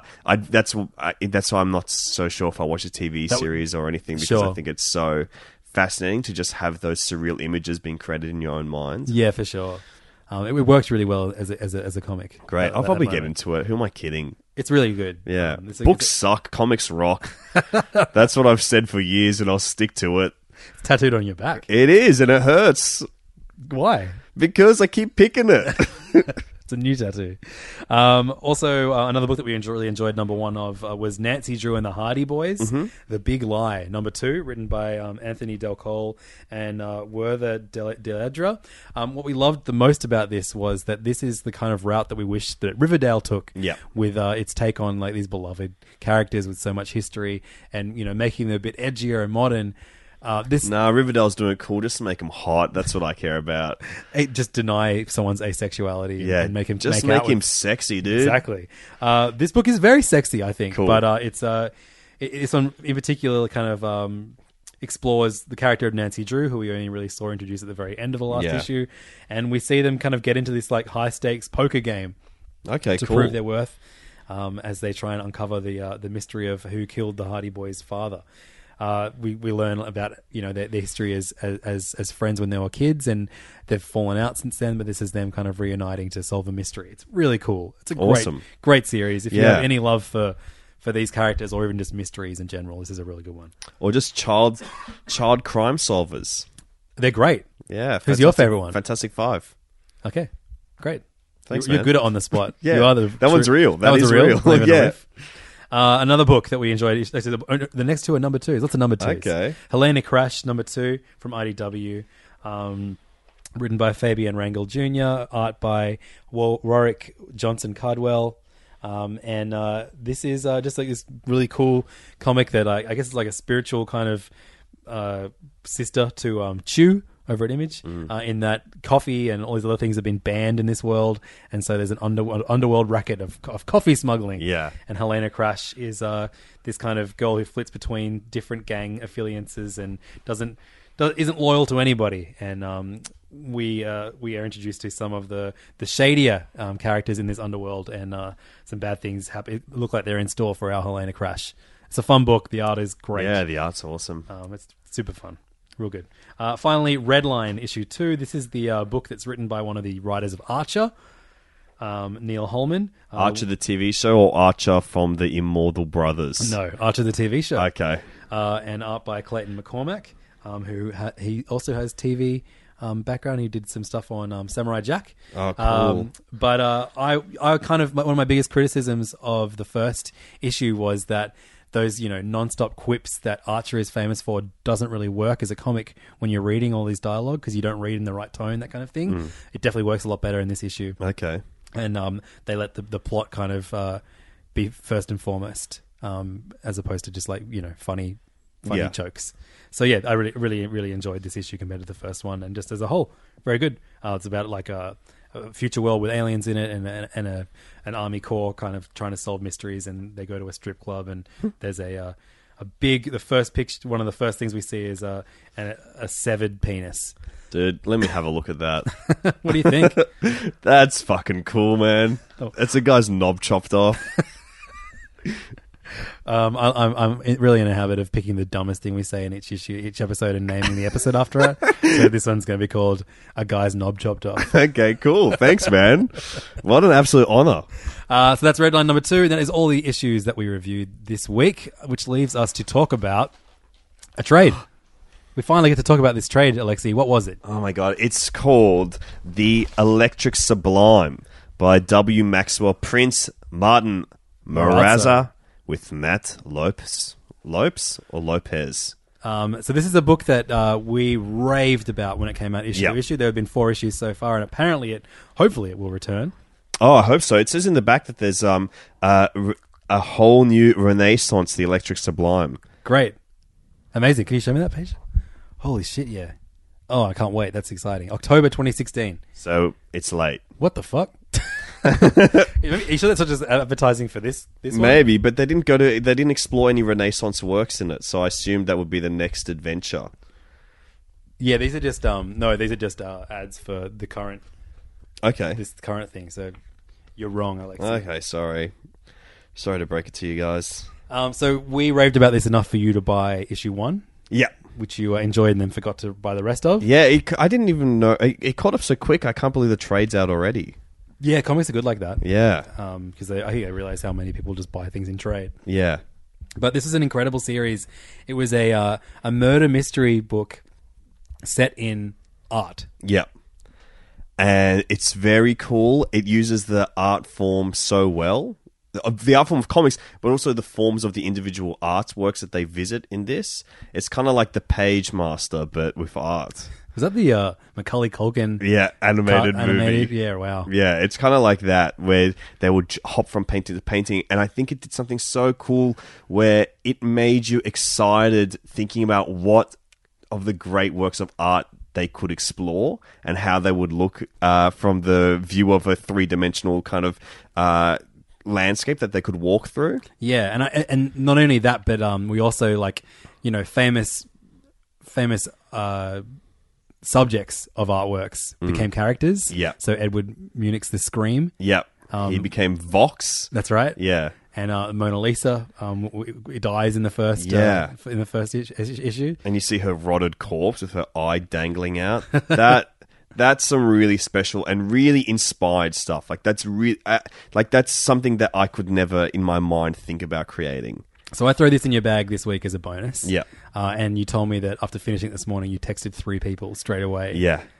To, To say to tell them that to read it. to get on it straight away because it's just such a it's such a specific thing. It's so like to to use art history in this way to kind of create a mystery, but all the characters are so grounded as well. It doesn't feel hollow at all, and just when for me the magic moment was when there was a little hinting that uh, Guernica was going to be like the final level in this, and Guernica is one of the most amazing things I've ever experienced. Is Picasso's humongous painting. I saw it in person, and it ever since then it's just been stuck in my brain. It's like this one of the greatest things I've ever seen in my life, and to see that actually be executed on just like a couple of pages, uh, in a way, there's hints that it always changes, and I think far out that they totally understand that piece of work. Yeah, so um, this is a, relatively new writer, W. Maxwell Prince. I, I, I'm sure he would have written maybe novels in the past. Yeah. but he's, he did one called A Week in the Library for Image last year as well, a graphic novel, which is really really great too. Um, but very high literary concepts. in the same way Yeah. this is a high art concepts. A very clever writer. Um, we got two heroes in this book. One of them is like a, uh, you know, like your, your classic kind of grizzled uh, cop. She. She's you know been doing it for a long time, and this art bullshit is out of her league. Yeah. Um, and I, I, I can't remember. Does she get forced to take this case, or is Uh, she works for um, it's like an is it's a it's kind of a precinct of art. So th- she's kind of involved in art. Her partner is her uh, her lover partner, not her cop partner, is um is, is an artist. I think she works for a division that is involved with artistic crimes of some kind. and uh, she teams up with uh, someone who, who who was an artist but has lost his mind, He's a dream painter now. and uh, he he regularly has visions of like a, a what, what would you call him like a, a, a paint one of those marionettes Yeah. that you use for for, for painting Yeah, the for human form Yeah, um and he, he it's like it's, it's one of those wooden guys wearing a beret yeah. which is an excellent and he's seven foot tall. He kind of is like a droid from Star Wars. Yeah. Yeah, he's very proper and mannered, but also is can kick ass. He's basically K2SO. Yeah, and so like at the heart of this, you know, we- there there are his villains include like a like a young boy who can Yeah, create horrible creations with his mind and force people to do things through his art. Um, we see like you know like various Andy Warhols Yeah. come after him. Um, there are so many incredible like you know it's it's a really fun and beautiful look at book if you just like fun crime books. Yeah, but if you have an understanding of art history or you know someone that does, like this book. It is elevates it to another 100%. level. And I have such basic, like, you know, year 11 art theory Yeah. kind of knowledge, but that was enough for me to go, like, oh, that's that. How Yeah. cool. Like, and I think it's so bold and it's so brave to be able to tackle. Like these are iconic works. It's not just like oh we've made up this painting or we're going to go through all of Picasso. It's like they're choosing the the greatest works and they're so familiar to everybody. Like these are what works like you know Van Gogh's self portrait, you know Campbell's Soup. Everyone knows what they are off the top of their head, and to be able to ca- tackle those in a way that is so nuanced to tackle an icon with nuance is to me something it's it's sublime way.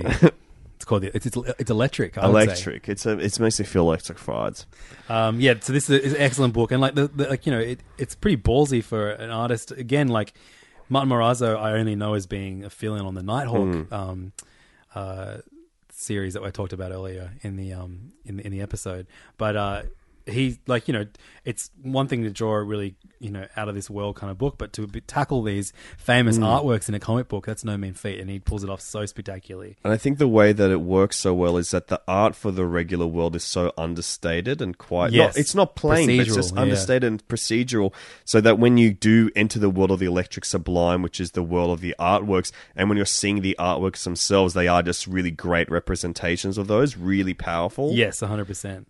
Um, so look, I really, really hope we get more of this. Series. Me too i'm dying for it I think it's like I, I, don't, I don't, it's one of those things I'm baffled that no one's done it before. yeah For me, it really feels like something that should have existed in like the early '90s over at Vertigo, totally alongside something like, that. The Unwritten or whatever, or, you know, or even The Sandman. Um, but uh, yeah, I, I, this is one of my favorite series from the last year, and Mm. um, I highly recommend everyone listening to pick it up. me too Alex is going to text you all. I will. I'll let everyone know about this. I'll sing it from the rooftops. So uh, those are all our reviews for this episode, which leaves us just to recommend some books that are coming out this week. Um, most notable, of course, is uh, Secret Empire number zero, starting over at Marvel. Uh, so if you want to uh, give yourself the pain of following an event once again, get on board. Uh, Marvel are also putting out the number one of a series that spun out of their last event called Mar- Monsters Unleashed, which Yep. is written by Cullen Bunn. Um, we are getting issue 21 of Batman, which is the start of the crossover with the Flash called The Button, in which the Flash and the and Batman face their greatest foe yet, The Button. Wait, like a button as in you press this No, button and the, the- world will explode. Did you or- read the um, DC Rebirth? Uh, No, so not at all. In that, Batman discovers the um, comedian from Watchmen. Oh, yes, yes. Button He's badge. in his Batcave, um, and so this is exploring that, and it's actually going to tie into um, the event that brought on the New Fifty Two, which was um, that one called Flashpoint. Flashpoint? Yeah. Um, and so it's going to tie all these things together somehow. I'm, uh, Tom King's on it, and he's great. So Yeah. hopefully it'll be good. But I, I, I don't understand. It's, it's pretty. uh, The, the concept of it is pretty unexciting to me. Um, we also get two new um, number ones from Yeah. uh, Image. One of them is called Plastic. The other one is called Redneck. I've read Redneck. It's by Donny Cates, who who we've really enjoyed his stuff over at God Country on. Mm. So uh, definitely looking forward to reviewing that one next week. And finally, I'm very excited about the return of one of my favorite characters, uh, Geof Darrow's Shaolin Cowboy, uh, who is a uh, like a, a monk who has a katana and kills zom- hordes and hordes of undead zombies. oh, cool. And uh, the last time he did this, it was a six issue run, and two of the issues were completely wordless, um, and just just nonstop him carving his way through zombies. Far out. Um, so Geof Darrow is an unbelievable artist. God, and I it- hope they do a crossover with Said Nation. it's called Shaolin Cowboy. Who will stop the rain? Great. Number one. I can't wait to talk about that next week because uh, I love seeing some Geof Darrow slicing heads. Mm, I think there's a new issue of Depth H. Oh, yep, I yep. don't know what Department to call that comic. or- or Department Depth. H. That's my favorite run at the moment. Another Matt and Kent joint? Yeah, I love that. Yeah, I'm looking forward to that for sure. Um, I'm glad you read that one. That's, That's a- it. it's a It's the beautiful underwater mur- uh, w- murder mystery I've wanted my entire life. Um, so thank you so much for listening. You can find us online, facebook.com slash serious issues podcast. Again, please join our group, facebook.com slash group slash serious issues podcast. Talk about comics with some real chuckleheads all day. and be nice to me. I'm in there. Tag Alexi Yeah, you can Send him a compliment. into it. Uh, and uh, you can follow us online, twitter.com slash serious underscore underscore issues. I'm at levdog, L E V D A W G, on Twitter, Instagram, and Facebook. Come and say hello to me there. And Alexi, I'm at This Is Alexi on Twitter. and of course, you should absolutely listen to his podcast, Blank Slate Movie Podcast. Yep. And Mike Check. Yeah, please do. Mike Check, we go through the entire filmography of Mike Myers. I've been fucking begging Alexi f- and, and Cam for like, I feel like nine months now. Yeah. For, to let me do, um, an episode of one of their podcasts about one of my favorite comedy movies, The Wrong Guy. Yes, and we are saving it to do an entire spin off on for Mike Check because it involves Dave Foley, who we found out when we read Mike Myers' book is Mike Myers' best friend. What? Yeah, they're best friends. So wait, you want to just do like one of those, like, because like occasionally in the Mike Check Universe, yeah, you, we'll you'll do- like one one one off spin offs. Yeah, we just did one called Murphy's Floor. We go through the films of Eddie Murphy just to see if there's any flaws, and turns out a few. Um, but uh, yeah, we, we do that from time to time. We're going to do one about Dave Foley called, uh, the the Foley Grail. and Levins is the host. Can't wait. So that'll be one very day. excited. I've actually like I think I wrote my intro Yeah. for it like like eight months ago. I totally hinted at it in one of them, so the, the seed has been planted to create create this great episode. I can't wait. Um, and we're also doing a live episode of that on the 21st of May. Uh, it's the Love Guru. So it's the final piece of the puzzle, the one that's going to make everything make sense. And we're doing that at the Chippo Hotel. There's a Facebook event, and tickets are on sale soon for that. Thank you so much, Alexi, for joining us. This is a dream come true. This is my actual favorite podcast. Very so nice of you to say. How many do you listen to? Um, I listen to probably 20 podcasts. Yeah, I'm the same. And this is the one that I will always go to first, and I'll listen to it over a few hours as well. Thanks, bro. This Mainly because the episodes are two hours Very long. fucking so long. Even if I listen to one go, it's over a few hours. This is me trying to keep things short, and we're at, we're at one minute fifty now. So Oh, nice, nice. we, That's we all did right. it. We did it. We're gonna be we'll be under time. You want to, do you want to plug your show a few more times? before Yeah, I've hours? actually got more stuff going on, guys. I've got Greenlights Comedy Nights on the 28th of April. It's the four year anniversary. I'm hosting. It's at the Gaelic Club in Sydney. Go there. Go go see him him make you laugh. Yeah, it's going to be an awesome night. And uh, thanks, of course, to King's Comics for uh, helping us do this show every single week. KingsComics.com, 310 Pitt Street. Go buy some comics. They've got a massive uh, event coming up soon for Free Comic Book Day on the first Saturday of uh, of May. the Batmobile's going to be there, is what I've heard. That's right. And Nicholas Scott um, is going to be there too, which is very exciting. Very so, um, exciting. lots of other creators too. I'll be there doing something. I haven't worked out what, but I'll be there. Do a Zoom interview. Great. Get some. I did that last get some time. It talking wasn't heads. that. It wasn't that good. I don't think. But I can try. And, I'll try and do something more fun. Uh, so thank you so much for listening, and we'll see you next week. Uh, do you want to invent a new catchphrase that we'll force Siobhan to say next week? Please, everybody, look after your parents for me.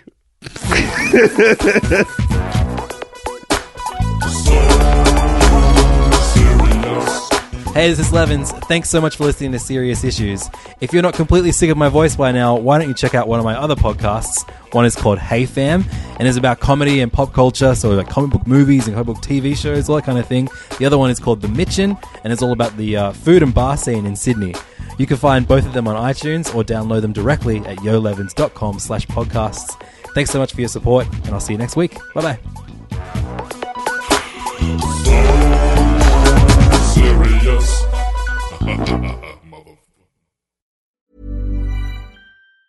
Planning for your next trip?